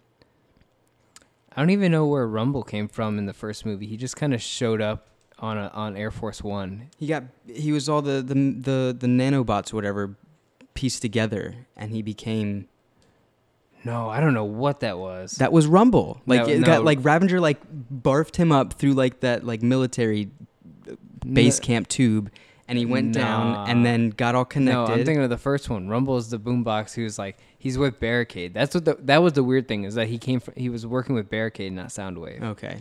Um, and Barricade was cool too, but then they like weirdly showed him in the last movie, in the third movie. I was saying last one as if the third one was the last one. yeah, because we haven't seen the, the Yeah. other one. Yeah, but like so, yeah. But I always like Barricade in the first one. oh, Barricade is awesome. He was cool in the and they first never bring him back. Um, but No. also like Bone Crusher. Bone Crusher was cool in that movie too, even though he gets destroyed. God, those movies are kind of good. I'm Also- yeah, I, that's why I, I even like the GI Joe movies, man. yeah. Um, the second one. The See- second one is the second one is so just just sit back and enjoy this nonsense. Um Bone Crusher, Bone Crusher died in the. yeah, Bone Crusher is the one on the highway that was like a sweeper. Like he had like yeah, yeah. Wasn't he? Was that before or after the Constructicons got built? Because he's a part of the Constructicons. Yeah, I think so. Well, hmm. He didn't die on the highway. They By the way, that highway scene was also in the island. Yeah. oh no, you're thinking of the third one, Dark of the Moon. They reused something. That's when the third one introduced like those weird like predator Decepticons that were like they were like black and they had like dreads and stuff. And Ironhide fought them. How many were there? There's three. Oh, were they like black- the Insecticons? No, they were black GMC like envoys. Were they supposed to be the Insecticons? The Insecticons, they're actually no, in this book. no, no, no, no, no. Um, there was no. Actually, I think They, I mean, of course, they're they're classic. Uh, I think that thin nanobot was a, an Insecticon. Why? Damn. See, it's that's why it's crazy to like just think of how many Transformers there are and how many one they add in this. The Insecticons in this series are Bombshell, Kickback, and Shrapnel. I don't know if they were the same Kickback- fighting Ironhide, but they Did they you actually see kickback? Wait. they're all right there at the top. Wait, you might be right about this. Yeah, I know. Like they're they're Megatron's bounty hunters. Um, they just go out, they do the dirty work, and uh, they were Insecticons. So classic, you know, they turn into bugs, look like flies, like robot flies. I'm gonna have to look it up. Do it big, man. But keep Um, going with the story while I look it up. All right, all right, all right. So where did we leave off? Um, so. Bop, bop, bop. Hawk is meeting with uh, the Decepticons and is offering a peace treaty, whatever. And us familiar with who is on the Decepticons and who's on the Autobots, or whatever, would kind of realize that these are bad guys, and uh, that Ravager is telling them pretty much like, "Oh, your peace actually means surrender. So we welcome your planet surrender. This is actually an invasion of Earth at this point from the, the Decepticons. Mm-hmm. Um, and, you know, Hawk's like, no way, Jose. And the secret plan was to kind of trap the Decepticons here and uh, use a, a Hammer of Dawn, which I believe they just call it. Hammer of Dawn they don't call it the Hammer of Dawn. They call plays it. plays Gears of It's War. named once. Yeah, we'll call it after that. um, named after uh, Joseph. Um, Gordon Levitt. no, I'm just gonna keep doing this. You're killing me, man. Uh, they pretty much use a hammer of dawn. That's uh, I think it's I don't know Operation Bolt or whatever it was called, and Mhm. they it's a trap pretty much. Um, this is also where it's cool because the Joes, since there's so many of them, there's so Mhm. many things going on, and it's not like everybody gets away safely. Um, Lady Jaye and Flash actually show up to help um, Hawk. Because uh, oh, you were right. Um, Snake Eyes' return. He he shoots Hawk, and everybody thinks that he's a traitor. And it's like, whoa, that was Snake Eyes that actually just shot Hawk, and what's going on? Um, so the Decepticons, like you know, the jig is up. They're all starting to, to try to capture them, and uh, Lady Jaye, Flash, and Hawk actually do get captured and get thrown into Soundwave's belly, all classic style. Um, By the Yeah. way, the the dreads, as they're known in the third film, is crankcase, crowbar, and hatchet. They're like these weird all black dread. It's it's a, it's text. It's, there's no images, but um, and then if okay, so there- is an Insecticon, but he's a small one. He's a mechanical beetle in Revenge of the Fallen. he's a mechanical beetle. Um, yeah, he's a small one. He's a he's a tiny Insecticon. Um, oh yeah, I guess he's like tiny and he's on top of um Shia LaBeouf and he just like breaks him or something. Oh, he was the one where they were. There was that like actual human-looking robot that he was trying to have sex with, and Oh, it like came I crawled on his shoulder at that point. No, I don't it? know about that. No? one. no, that was Alice. That That character's thing, name is Alice. that's weird, man. That thing kind of messed me up. that, that- yeah, that really ruined they should have just made it Mirage and have him work for the Decepticons. Um, That would have been better. let's see. Um, By the way, the one I was we were calling him Rumble, but his name is actually Frenzy. That that one in the first movie who was like a boombox and he worked with Barricade. Oh, okay. That ruined that. Um, Scorp Scorponok. That was another like small, tiny kind of. You're Mike- kidding me. You remember Scorponok? He was like I remember scorpion. Scorponok from Beast Wars. Uh, I think they brought him over into the in the first movie. He's he comes out of Blackhawk or he works with Um, Blackhawk or something. It's crazy because Scorponox is not usually like that. Scorponox is actually a, a fortress transformer, oh yeah, like Metropolis or something. like like Me- Metroplex, Metroplex. and, um, like Trypticon. Like they're massive fortresses on Cybertron that they hang out in. Um, Scorponox was, yeah, he he's he actually shows up a lot more in this series. I'm trying to look at some other cool ones that I remember from the films, and uh, I do like s- um, a lot of the Constructicons. I think they're a lot better in the Fall of Cybertron game. Like they're way cooler. But um, I remember one of my favorite Constructicons being uh, Mixmaster, which he was like Yeah. the cement truck, and Mhm. he like forms into. It. So cool! I love those people. Did they in Fall of Cyber? Would you say Fall of Cybertron? They're in Mhm. that. Did they turn into Devastator in that game? Yeah, yeah, yeah. Yeah? But he was more of like a just a really big um transformer instead of being like that weird dragon thing that he was in oh the yeah. film. Oh yeah, see, that's that's really weird because even in this, he's just. Uh, where are we at? Um, even in this, he's like an actual, like you know, big transformer. He's- yeah, yeah, yeah. he's He should just, a be a tall dude. Yeah, he's just a big guy.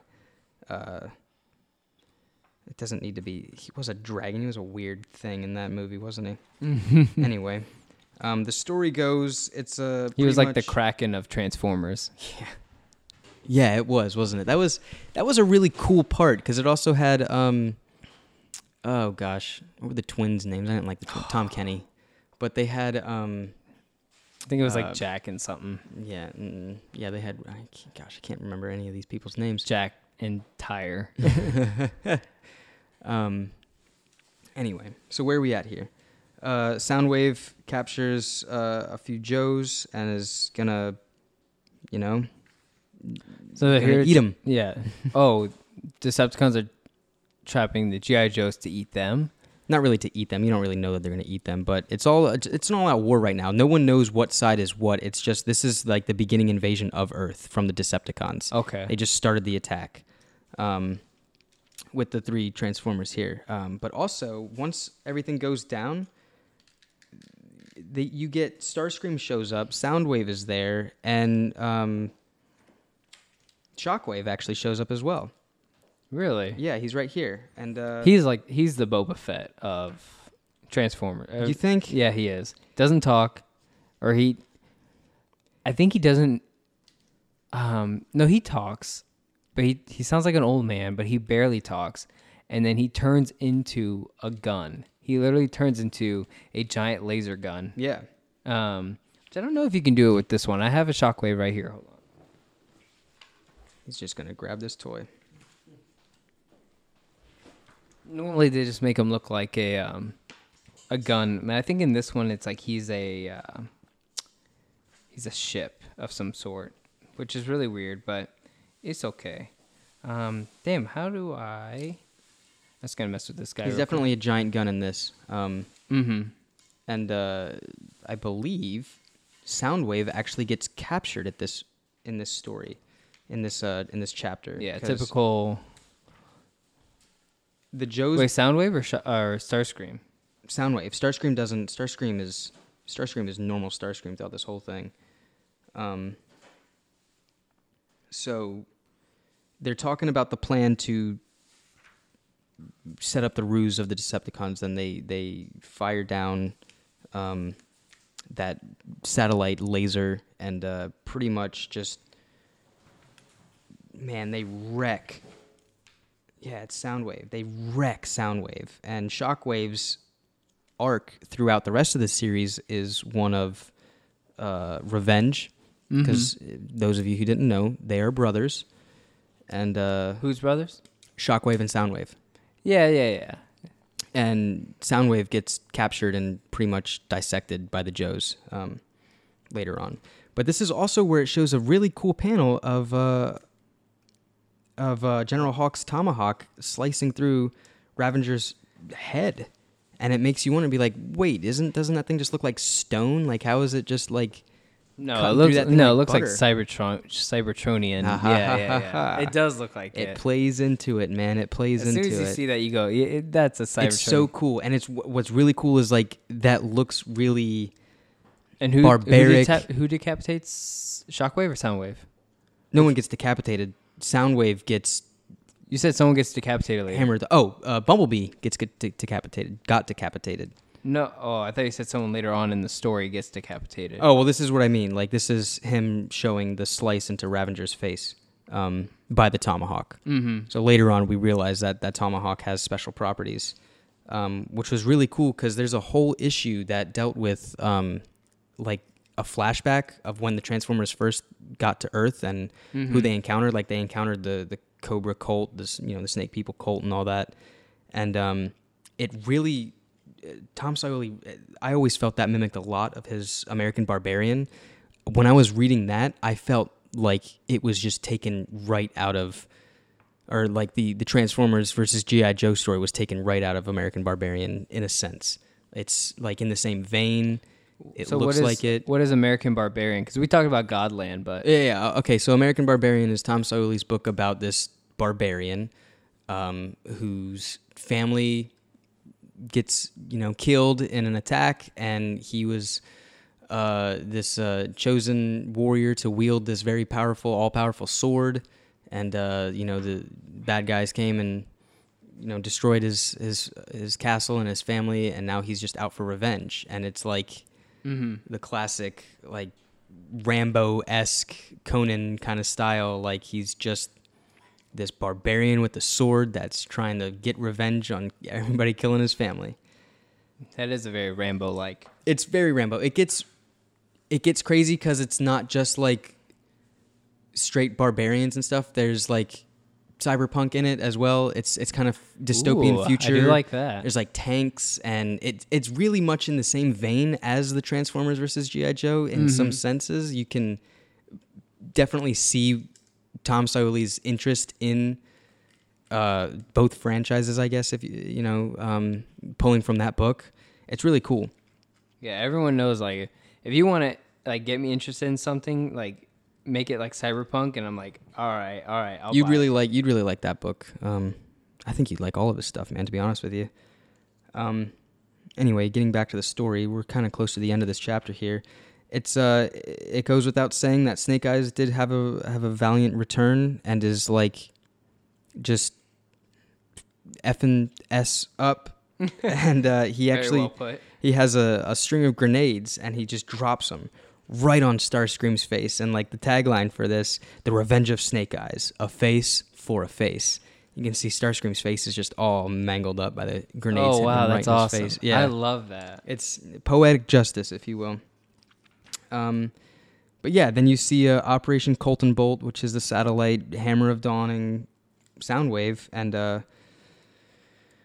yeah, so Laserbeak's there. He flies away with um, with Shockwave, and they end up falling into the very clutches of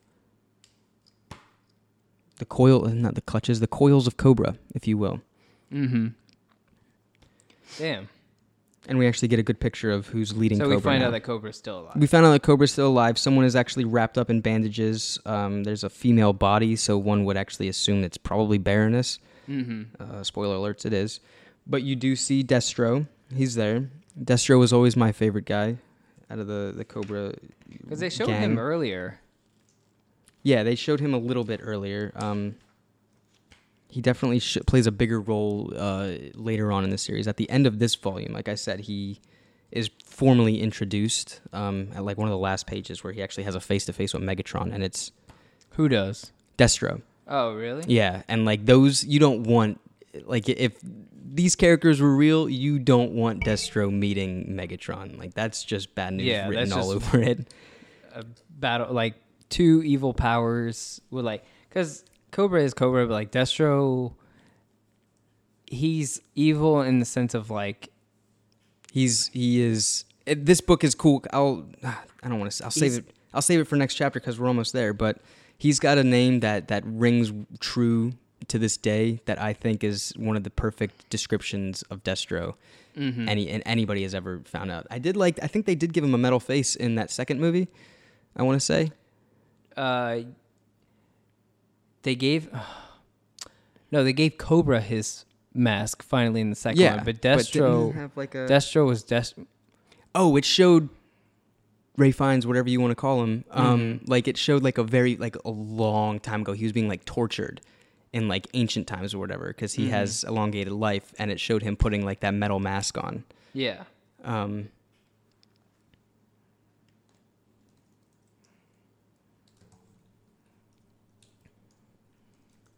sorry. no, it's okay. I'm I'm over here um, transforming this this shockwave.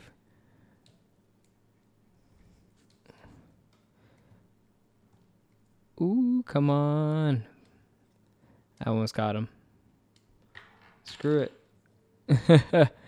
and people who are listening right now, I'm transforming this guy, so you got to give me the the time of day, okay? I remember Zartan being big in um, the movies. He was the guy that changed his face. Look at that guy. That guy looks awesome, and his face does look like that. You see that? Here, let me yeah, go back see to that? me go God, back to Shockwave. Shockwave has such a cool face. Like right there. If you look, I love it. I love it's it. It's just, I mean, you can't. It's hard. uh, and they Transformers toys come out all the time, and they seem to Yeah. change a lot. But like, you really have to keep some aspects of the original. And I one of the like easiest things, one of the coolest and easiest things they do with toys is like, oh, just put a translucent piece, so when light goes through it, it like looks like it's lit up. Yeah. you know, like that's so just God, and it looks so cool. And I gave him, I put the gun on his arm. He's awesome, Just man. cool. He's I'm awesome. transform this guy now. And that one turns into I'll a see you guys later. Um, let's see. The end of chapter two is pretty much that. Um, it does show that the Joes are actually on a spaceship and heading to some planet they now are calling Cybertron. so how do they? So why are they going to Cybertron just to fight the the? Take the attack yeah, to them. like- which is what like the third Independence Day film is gonna do. I guess. Did I you ever see that? know. At the end, they go, or it looks like we'll take the fight to them, and they get in their like crazy sci-fi ships, and they like head to the alien planet, and so that's what the third one is going to be about. Yeah, like I mean, they're the Joe's all-time curiosity. The Joe's curiosity was at an all-time high, and uh, they actually, you know, found out since because Cybertron is actually really close to Earth now, because that's what the warning was, and a few pages away. Yeah, Yeah. it's moving closer to Earth. That's that's um, you know, it, it's move, it's there. So the Joes are actually able to launch into space, probably in you know somewhat closer orbit to Earth, and are now. It was supposed to be an exploration mission, but now uh, they've turned it. General Flagg has turned it into an invasion. Damn, that's this awesome. is this is when it starts to Are you get. full, you're and you're like it's over and everything, and you're fully caught up with all of it. oh yeah, it's so it it ended, I think two years ago. Um, yeah, and I'm I'm fully all caught up with it. Like I know it was am- an amazing ending, to be honest with you. Um, it's it, it was a really it's a really good story. um, it seems like there's a lot going on, but it it makes sense because I mean they're two uh, franchises with uh, a super crazy roster of characters, and the way that uh, Tom Scioli and John Barber were able to hone these stories in to fit all these characters is just phenomenal. So, chapter three is going to start out with pretty much invasion of Cybertron. So we actually get there in, in the third chapter. Yeah, I want, I'm. Okay, wait. I'm waiting.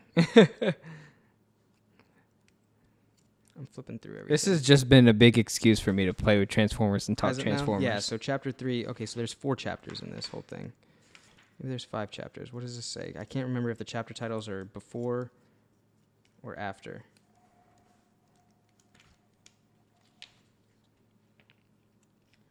Yeah.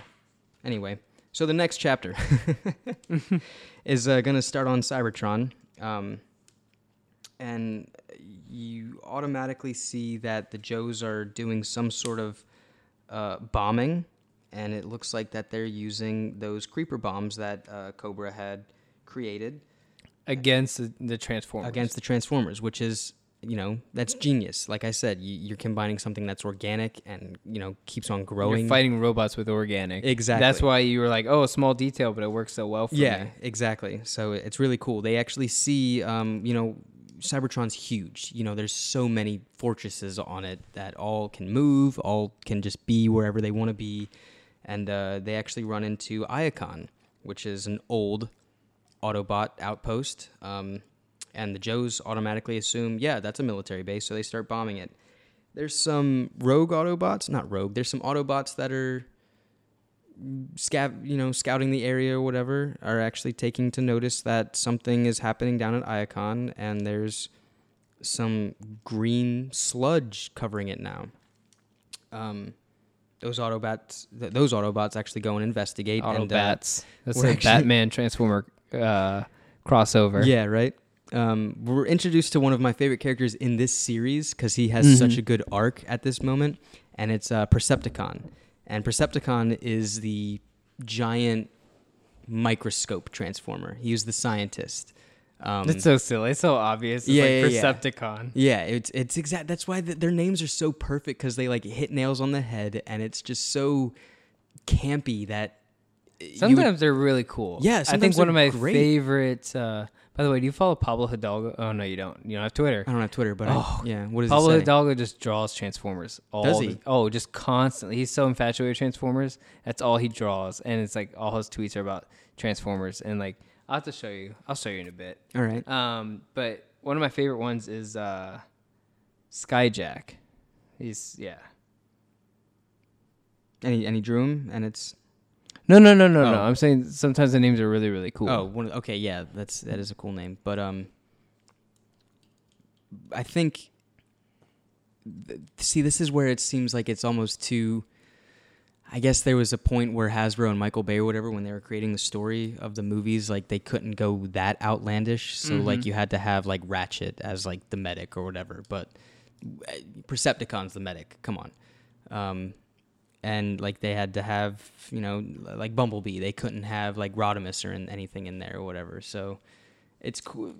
It's cool to Do see they in, and introduce ex- Rodimus? not in th- any of the movies that I saw I feel because he's like- another Prime. He's uh, you know Optimus is the you know a legendary Autobot or whatever. Uh, Rodimus is like the actual in line Prince of Cybertron. Like he Mhm. is he is the heir to Cybertron. Um, which is I mean I mean once you gain title of Prime, I guess that's just what happens. Um, but yeah, so Percepticon is checking out this uh, green sludge, and he kind of picks a leaf off of it and is examining it, and then it starts to just grow like on him. And uh, I think Brawn actually shoots it and is like, "Yo, this is bad news." And uh, uh, Wheeljack is there as well, and Wheeljack actually sees that there's another attack going on. This time, it's happening at Trypticon, and uh, Trypticon is a giant Tyrannosaurus Rex fortress of a Decepticon. Um, that's where Yeah, he was in. He was in the first War for Cybertron game. He was, Was like he? was like the final boss. and it wasn't Roadblock, um, Grimlock, right? no Grimlock's in the second one. Okay, but and and Grimlock was- is like a normal size transformer. yeah, No, like so War for Cybertron. It starts off with Megatron gaining this ancient Cybertronian power from like the center of Cybertron. So that's how he becomes the villain of the Cybertron War. He basically starts the war. At first, they were just like they were like the ISIS, but then they turned the into like Decepticons. yeah, they. It was just, they were just like a militant group. They were Mhm. rogue, but because he got that Cybertronian power, he became like the Megatron that we know. That he's just so powerful, Yeah, and it ends with, um, I guess you choose this. I, I can't remember if you choose an ending. Yeah, you do because e- either you fight a giant, giant Autobot, or you fight a, gi- and I don't know which one it. Maybe that was Rodimus. Or Metroplex. No, no, Metroplex was in the second one. It could have been Rodimus. But if you choose the Autobot ending, you fight Trypticon, which was a giant dinosaur. Yeah, yeah. yeah. So that's what that was. Yeah, so that's that's normally where um, Megatron's lair is. It's where he likes to hang out. Mm-hmm. So uh, the Joes are headed right for it, and Megatron just opens up Trypticon's mouth and it's like, "Go after him!" And all these Decepticons are just on their tail. Um, meanwhile, on the ground, Mm-hmm. uh, there is Percepticon, uh, uh, Brawn, um, Wheeljack, and Mirage that are riding the highways as good Autobots do.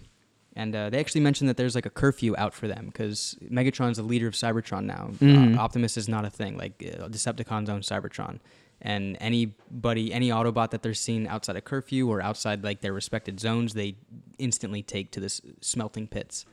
Um, so on this highway, we actually see um, Percepticon and, and company running into the uh, Constructicons, and they actually make a note of it when they're saying, like, "Whoa! Like I can't believe, uh, you know, I can't believe Devastator's here. Like, what's what's going on? Like, I, I don't know, I don't know what's happening." And Devastator forms and goes into the air to try to meet the GI Joe spaceship.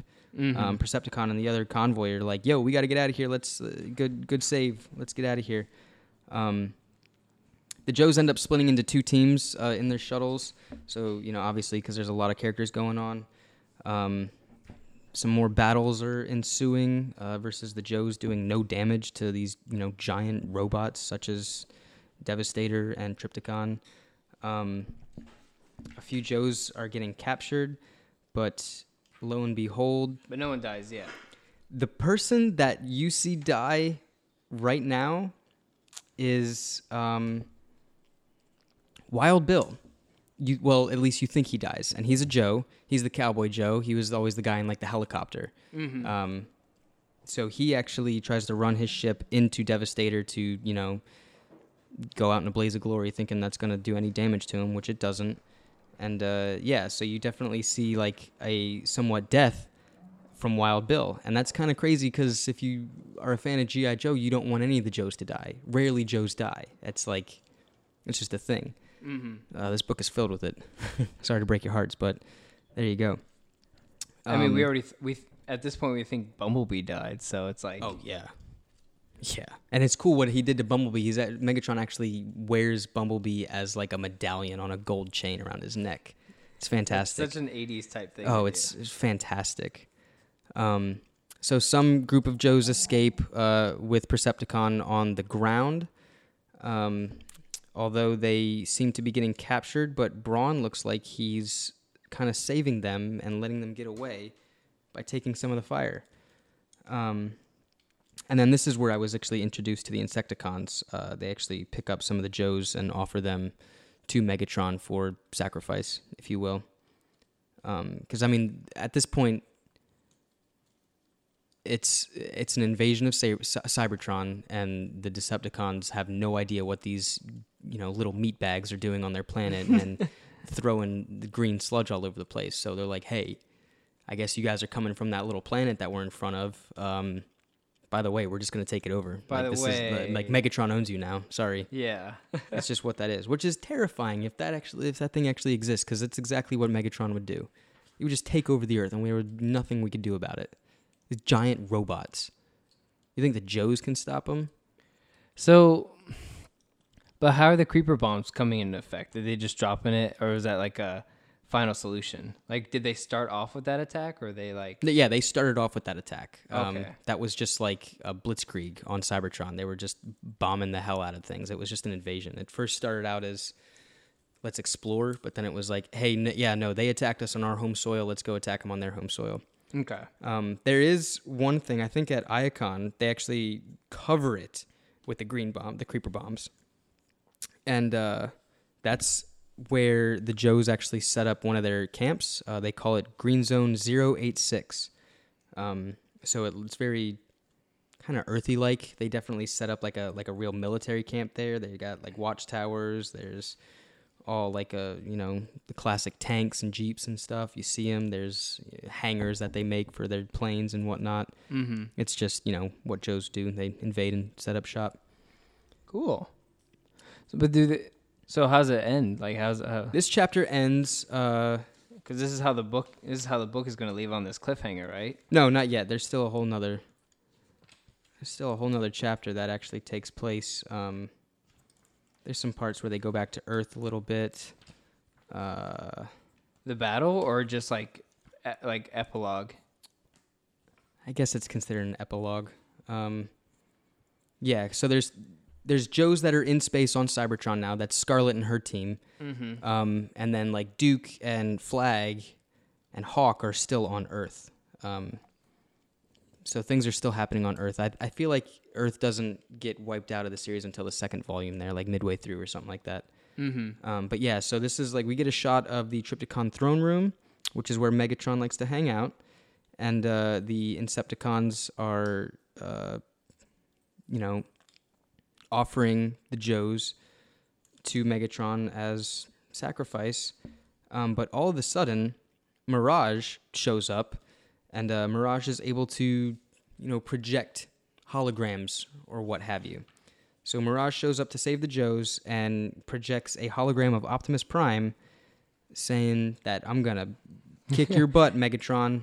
And Megatron freaks out and like realizes that it's Mirage, and uh, a little too late because the Joes are actually able to escape in Brawn, and uh, we learn that they're headed to Metroplex. So that's that's pretty cool. We're gonna see Metroplex later on in here. I do like Metroplex a lot. Yeah. it's just a city transformer. Yeah, it's like a and then starfish that just- Metroplex killed Megatron at one point. I think he just in what like, falls and falls Cybertron. He just literally was, Did he? Yeah, because Megatron, he, like, gotta remember, like, he had like that power and everything, and he was so powerful. And that was like the end of the of the war on Cybertron before they make it to Earth.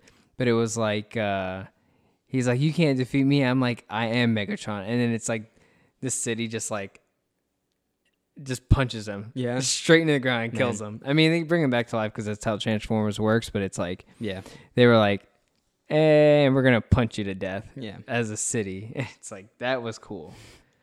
Speaking of coming back to life, um, Wild Bill shows up. So And, uh, the not dead Not dead, GI Joe. not dead GI Joe, but uh, other Joes that actually did have names. But it's kind of cool because they were getting like shot with like laser bolts. So like their little like little name thing that like pops up on some of the panels, like it had like you can't really read it fully because there's like bullet holes through it because like it shows like they're just oh they just died. Wait, what? There's that- me. Um, I think it's way on. I think it's a little bit earlier in the book too. They show it. They show bullet holes for their names. Or? Yeah. Oh, like right here. I just lost my place. Huh. Yeah, like that. Like they're Joes. Like they actually are. It's like, oh, we wanted to name them, but Well, I mean, like they are. They, are named. Like Zap is one. Um, Sure Shot is one. Uh, I think that's also Shooter is another one. Um, Shooter. What a fucking name. Yeah. Um, so yeah, so Megatron gets bamboozled. The breakout happens, and back in Green Zone 086, um, the Joes had set up traps to try to catch giant robots, and it looks like they caught Wheeljack, and uh, he's just getting encased in this green stuff, and there's just Joe surrounding him, ready to pull the trigger on him, um, which is kind of upsetting because uh, Wheeljack Wheeljack helped him. He was one of the guys in the convoy with Brawn. Um, so yeah, uh, I think this is I think- going to be the last chapter here. Yeah, that'll that'll do it. I think that'll do it. That'll- Um. So, like, to recap, who's your favorite GI Joe? Who is my favorite GI Joe? Yeah, yeah, yeah, yeah, yeah. I don't know if I have a favorite. I think I might just go with like actual Joe, not like favorite character from the franchise. you. Confused the hell out of me. Well, I mean, like Who's Like your said, favorite like, person think- who played Joe versus? no, no, no, no, no, no, no, no. I think Destro was always my favorite character in GI Joe, but Yeah, yeah, yeah. like, it can be. It could be a Joe Cobra person. side. Oh, on I don't know anyone on Joe's side except Snake Eyes. I always liked Snake Eyes just because he was the ninja with the sword. It was cool. Why mm-hmm. is he not part of the Cobra Commandos if his name is Snake Eyes? Like, you would think of all snake puns. Like, Well, his reverse Storm Shadow is not, Not- a snake pun, and you snake seem like that would be a very Joe esque name. Yeah. It's their What opposites. heck? One's black, one's white. One, you know, they're they're brothers. One's opposite. It's like uh yeah. No, yeah, I get it. Um I don't know if I have a favorite Joe any like either side of it. It was. I guess it really came down to like which action figure I liked playing with more. Um, Ace was cool because like his pilot suit was always like a like a spaceman outfit. Mm-hmm. Um, it was kind of like Buzz Lightyear. Uh, Hawk, Hawk was was always a good guy. I was never really a big Duke fan just because it was like so heavy moto that it was like, oh yeah, of course Duke's gonna win. Oh yeah, of course Duke's the, the good guy. Mm-hmm. Um, in this book alone, I want to say Scarlett is probably my favorite character out of the Joes. That's the main Is the redhead. Okay. Yeah. Okay. Cool. Your favorite Transformer? That's a hard one. Um, it is hard, ain't it? I mean, my mine is so easily Soundwave, but yeah. it's hard for most people to like. Oh, that's my favorite one. Yeah. I mean, I think in all of Transformers, I always liked Rodimus Prime because he he wasn't Optimus like you know Optimus was like the Goku like he was always like you know the Luke Skywalker the the main uh, hero of the story but Rodimus was like next in line like he was the rightful heir he was always the guy that you know of course he had the thoughts of like oh would Optimus do this? Is this the right thing for my people? Should I be leading this? Like he Rodimus was always on the right mindset of of everything. Um he has an amazing character arc in this book. You first are introduced to him as a uh, as pretty much an exiled transformer, neither Autobot nor Decepticon, um, and he's got one of the worst jobs. He is like caretaker of the smelting pits, so he takes like all the the fallen transformers that you know a lot of times were Autobots at the time, so like his people, his family, and after they were smelted down or whatever, he would harness their energy and use that to power Cybertron for Megatron's war and whatnot. Yeah, yeah, yeah. So like Rodimus was always like in this series, he had the dirtiest tr- job a, any Transformer could get, like think- the lowest of low. I think that's what it was in the fall of Cybertron games, where it was like Megatron harnessed all that energy for himself. From other Transformers, yeah, right? all the From, you know, you basically all your forefathers and stuff, and you and he basically said he like, you know what, I'm just gonna absorb all that, and then I know I'll be powerful enough. And I think he went with that, and which is completely fucked up, but so just Yeah. classic, classic. um I don't know, classic Megatron. it's really cool in this one. It shows um, like a tale from Grimlock because uh, you are introduced to Rodimus in this, but um, they call him. Uh, I think I think he's known as Hot Rod um, when he's not like. Uh, I guess when he's not affiliated with the uh, the De- the Decepticons nor the Autobots um, as just a regular Transformer, he's just Hot Rod. mm-hmm. Um, they actually introduce him as Hot Rod, the uh, reactor maintenance transformer. So he's there. Um, you are introduced to Grimlock in this series when they go to Metroplex, when when the Joes make it to Metroplex, um, and you're also introduced to uh, um, that one uh, oh gosh, what's her name? She was in one of the movies, uh, Autobot Arcee. Arcee. There you go. Yeah. She's in it. And um, Grimlock actually tells the tale of, of kind of what happened to Cybertron. Um, you know, Auto- Optimus and Megatron just hated each other. They were fighting. Megatron was stronger. Optimus left and, you know, left uh, Cybertron to Rodimus.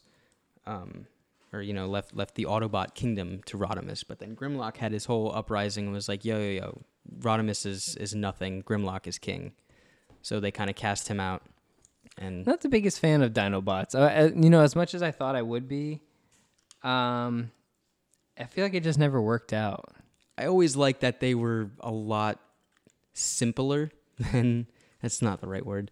Um, they dumbed down the Dinobots. Like because they were like, Like you know how- like, like how like dinosaurs should be, but like, Like a dumb? dinosaur robot. Yeah, like I don't I I didn't finish that third Transformers movie, but there was like Grimlock. I oh, think fourth up, one, yeah, or whatever. Yeah, Grimlock shows up and Optimus is like riding on him or whatever. Yeah, But if you're thinking about it, like why why would Optimus be why would Grimlock let Optimus do that? Like shouldn't Grimlock just be like, No, I'm gonna go fight this war but like no, he's like um you know, he, I guess he can take the order or whatever. yeah. They they definitely they just give him like no speaking lines. Yeah. Uh through rumor because I haven't seen the fifth one. I think they just kill him off in the beginning of the film. Do they? Yeah, Bummer. which is typical like I don't know It happens. blockbuster stuff. Yeah. But yeah, But he will me, Grimlock, Autobot my God. King. Yeah. you could play as him in the game, but Did he have a voice in the game? yeah. Was it like that? But you could Like also play. Grundy you could also play as uh, four other, or three other Dinobots. You could play as the flying, the ter- Pteranodon, the Triceratops, and the Stegosaurus. Oh, they actually show up in this book as well. And the Triceratops is like your typical scout, and the Pteranodon is the special sniper class, which is also the flying type. And then the Stegosaurus was the truck mode leader class, and Grimlock was your tank class. But anyways, um, Sorry. I'm over here playing with just- I'm- now. over here playing with Starscream. I'm over here flipping through the pages. it's just a beautiful book, guys. If you can't, if you haven't seen it, definitely see it. If this is your first time hearing anything about it, it's uh, it's one of my favorite reads. I highly suggest it. Hell yeah. That's the whole point of this podcast, right? Cool. Yeah, I think uh, I think we're good here. I think we I think we bored people enough about our love for Transformers. so let's go ahead and wrap this one up. Um, if you don't already, you can follow us on all social media at DCU Minute and Mark Meadows and uh, Nate. Where can people find you? You can find me on twooldmedia.com. I do voices for podcasts. Fair enough. Also check out Tarantino Minute and DC Cinematic Minute and Austin Powers Minute. And we'll catch you guys next time here on Patreon, DC Cinematic Minute. Yeah.